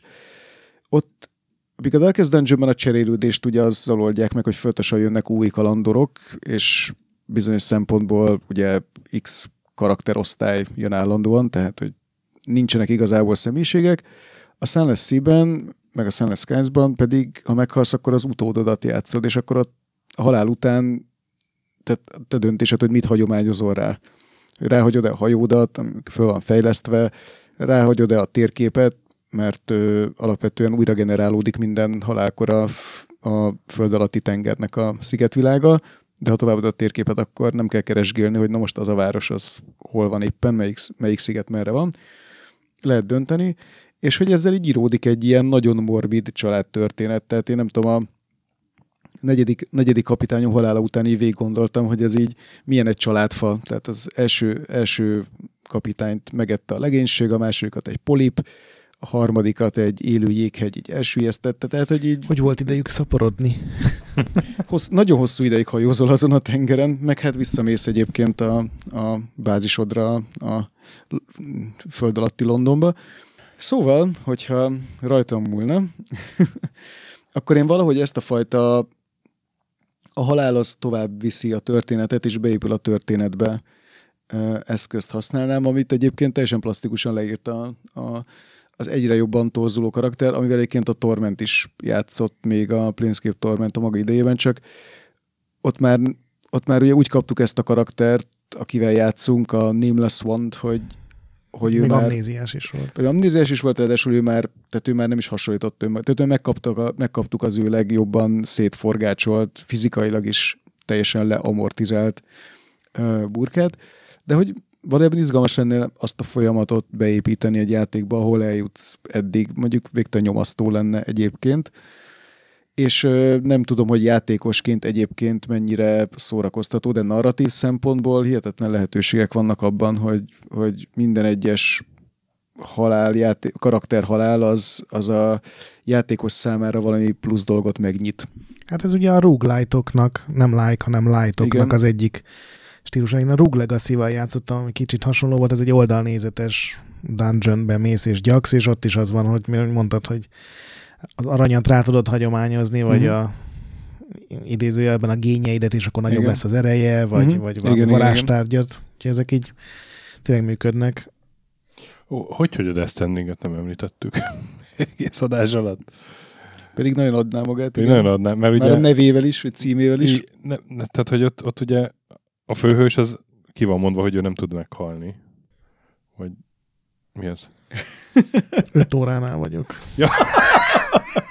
hát ezt nem mondják. Nem, vagy hogy nem, nem, hogy nem tudnak de hát ugye már ott a felvezetésnél vagy nem hal meg, hanem Igen. történik egy kiüresedés, nek nevezett esemény, amikor olyan, mint egy nukleáris robbanás, és ott meghal mindenki környéken, de ő meg úgy mesztelen ott, ott pont felébred a, a kráter Azért Gre- Gret arca annyira, Ugye annyira nem, nem is tudom, tehát hogy egyre ez, komorabbá bocsánat, válik, ez, ahogy... Ez, ez, ez, az elején egy cutscene megtörténik. Hát ugye? nem az van, hanem hogyha meghalsz, ugye van egy olyan, hogy fölrobban alattad, akkor így föl kell úszni egy ilyen tintában. Na igen, de hogy nem halsz meg. Igen. Tehát fölúszol és nem halsz meg, úgy értettem. Hogy nem. Ezt nem tudtam, hogy egy soha nem lehet meghalni. Oké. Okay. De hogy... Jó, nem, a végé, végé, végét azt... Mondtuk, azt, hogy spoiler territory. Nem, a, a végén nyilván ez, ez árnyalódik, ezt nem, nem mondom, hogy, hogy mi, tehát nem spoilereztem neked semmit, de hogy ilyen, ugye azért a, a szem a hordár, mert ő egy kivá- különleges képesség, egy kiválasztott ebből a szempontból. És, és viszont az egész játékban annyira jelen van az elmúlás, meg a pusztulás, meg a halál ezzel a, ezzel a halálesővel, meg, meg meg ugye, hogyha a hullák, tehát a hullák ilyen gyakorlatilag lassan ilyen tömegpusztító fegyverré válnak 10-12 óra hát alatt. azért, azért ők, el kell égetni őket, igen, meg különben lesz egy ilyen kiüresedésnek nevezett dolog. Igen, nem tudom, hogy mennyire fog a halálról szólni, de a világ de az hogy, teljesen de hogy, erre. hogy végig jelen van az egész játékban, és, és, és olyan értelme a játékmenetnek része, hogy nem a halál, de hogy a, a az, hogy, az, hogy megyünk a halál felé, mind egy, egy a, a tárgyak is tényleg, mert ugye ettől az esőtől meg na mindegy, nem. Most, tud, most tudnék spoilerezni, de nem fogok. Hagyjuk meg azt a 30 játékot, amit most elspoilereztünk. Igen. Jó, de hát ezek régi játékok. Én még az Edith Finch, nem spoilerezem el az Edith Finch-et, de az tényleg azt mindenki játsza végig, te is töki, mert Ja. Az, az a halálról szól, és abban is van néhány brutális. Igen. Akinek nagyon kis gyereke van, az ne játszom vele szerintem. Akkor lehet, hogy Estökinek most Nem, így... nagyon kicsi, tehát az Ja. a ilyen fél év körül, egy év körül az. Na Jó, hát lassan két óra a nyersanyag. Hűha. Én, én nem gondoltam volna, hogy ennyit beszélünk. Én a- sem. Ez... Én gondoltam, ide. mert ez sok, sok, sok, sokféle feldolgozás volt, és Na, hát akkor ez volt a checkpoint, checkpoint tarisznya első adása. Köszön... Mennyire örülök, hogy így, nem is tudom, egy ilyen hagyomány Vagy, elindítója lehettem. Sasa előre lebölcsészezett minket, vagy nem tudom, hát a checkpoint, nem tudom, Studio 20.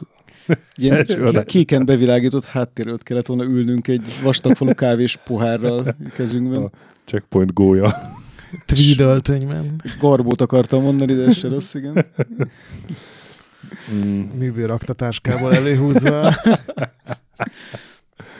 Bár egyébként, tehát rájöttem arra, hogy valójában tényleg a téma ellenére nagyon sokat nevetgéltünk, és szerintem ez, ez mutatja legjobban, hogy valójában a videójáték halál az, de ezt lehet, hogy csak ilyen, nem tudom, majd megkapjuk kommentben, hogy érzéketlenek vagyunk, de hogy számomra pont a videójáték halál valahogy, nem tudom, tehát hogy, hogy itt, itt lesz számomra talán az egésznek a kulcsa, hogy én nem érzem a, a tétjét, Isten igazából, Mhm. a videójáték karakterek halálának, hiszen mindig folytathatom.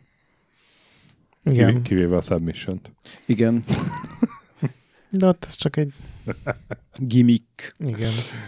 Kerestem Na. a magyar szót, de nem találtam. De Én nem is kerestem, de szóval... egyébként nem volt olyan nagyon bölcsészadás, ez, tehát ezt Nem, de egyébként most, hogy vissza is utasítanám. Egyszerűen egy, egy minden játékban valamilyen formában jellevő játékelemet jártunk körbe. szerintem az derült ki, hogy igazából vagy nem lehet Mhm. erről, vagy nagyon kevesen csinálják meg, mert. Mhm. Na mindegy, ha tetszettek, akkor, akkor még, még lehet, hogy lesznek hasonlók. Például az erotikát azt körbe lehetne járni hasonlóképpen, hogy a, az Orto Caster Revenge-től hogy jutottunk el a, hova? a Hát a, a Last of Us 2-nek a nagyon ízlésesen felvezetett és prezentált lezbikus csókjáig most az jutott Hát az azért erotikától messze van, az egy fölöltözve táncikálnak, vagy jó, lehet, hogy a leszbikusok alapból erotikusak. csókot mondtam. Jó. Tehát, de nem, tehát, hogy az egy, az egy ilyen Csak érzé, a Caster érzéki. Jó, mellett hát azért, de így akartam jelezni, hogy, Igen. hogy azért van, volt előrelépés a elmúlt évtizedekben. De tetszik, hogy a, tehát ez az egész bölcsész tematik, hogy a halál és az erotika, tehát így nagyjából így le is fette, de A pont nemrég, ugye mostanában januárban a Retrolanden, a napi retróban van minden nap egy ilyen újság borító, a- mindig januári, csak random évek, és a, volt egy ausztrál magazin, a Hyper, az volt a cím, és a legelső számukon az első az erotika története a játékokban, és ott el Dildonika jövője, a legvéresebb játékok toplista, és azt hiszem volt még valami, hogy hogyan hekkelj, és hogy mik azok a varezok. Tehát a, lefették a három legfontosabb dolgot az ausztrál nagy közönségnek a legelső számukban. hány számot éltek meg utána? Tehát, Évekig. Évekig? Azt hittem, hogy a Parnassuson indultak, és onnan már csak lefelé ment az út. Na, hát Viktor, nagyon szépen köszönjük, hogy eljöttél, és az alkalomhoz illő polót húztál, amin legalább Nagyon- egy tucat koponya van. Nagyon örülök, hogy, hogy nem került el figyelmedet, Két, csont, két csontváz Hát csókolózik. ez a Klimt, ez a Klimt féle csóknak a, a, ah, a halálosított verziója. értem, értem. Szóval alkalomhoz igyekeztem. Crossover póló. Alkalomhoz igyekeztem. Tényleg, ez tehát az erotik adásban is működött volna. Abszolút, abszolút. Köszönöm Egy szépen a igazi bölcsész meghívást. póló, mondhatjuk. Igen. Két, két tudományák mély ismerete szükséges ahhoz, hogy felfogd az igazi erejét. Igen, fel is kanyarintom a nyakamba a szőrös bölcsész tarisznyámat, amit hoztam. Szóval nagyon köszönjük. Köszönöm szépen a meghívást. Nektek is köszönjük a figyelmet, kedves hallgatók. Legközelebb is maradjatok velünk, amikor Checkpoint Mini. Minivel jövünk, és egy olyan játékkal, amiben nem lehet meghalni. Surprise, surprise. Biológiai halál nincs, ez így van.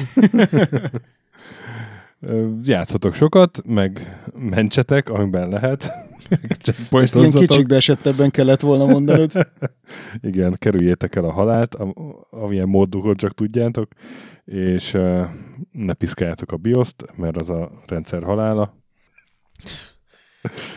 A tett Soha halála, többet nem nyúlhatsz hozzá a kijelentkező A szöveghez. tett halála meg az okoskodás, ezért be is fejezem. És, és február 21-én lesz egy élőadásunk, élő felvételünk az EPAM Hungary meetup termében, hova várunk szeretettel mindenkit, aki ráér és el tud jönni. Részletek Facebook eventen. A nagy pixel gyönyörű. Sziasztok! Sziasztok!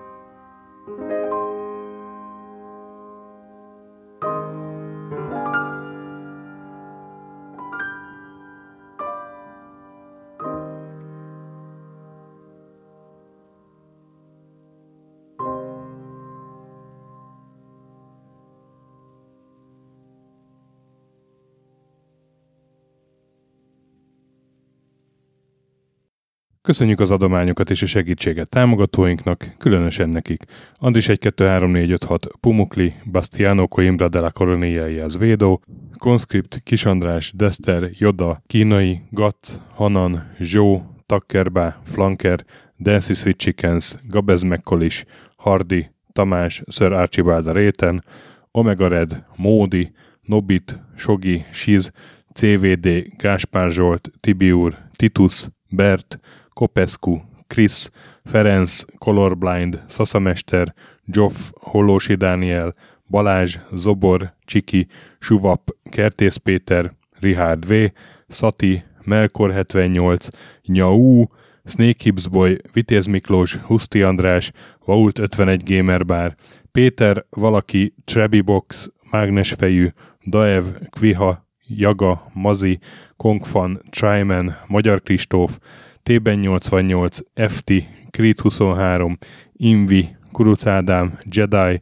Csikó, Inzertcoin Egyesület a videójátékos kultúráért, Maz, Mr. Corley, Nagy Gyula, Gergely B., Sakali, Sorel, Naturlecsó, Devencs, Kaktusz, Tom, Jed, Apai Márton, Balcó, Alagi úr, Dudi, Judgebred, Müxis, Gortva Gergely, László, Kurunci Gábor, Opat, Jani bácsi, Dabrowski Ádám, Gévas, Stangszabolcs, Kákris, Alternisztom, Logan, Hédi, Tomiszt, Att, Gyuri, CPT Genyó, Révész Péter, Lavkoma Makai, Kevin Hun, Zobug, Balog Tamás, Enlászló, Capslock User, Bál, Kovács Marcel, Gombos Márk, Valisz, Tomek G, Hekkés Lángos, Edem, Sentry, Rudimester, Marosi József, Sancho Musax, Elektronikus Bárány, Nand, Valand, Jancsa, Burgerpápa Jani, Arzenik, Deadlock, Kövesi József, Csédani, Time Devourer, Híd Nyugatra Podcast,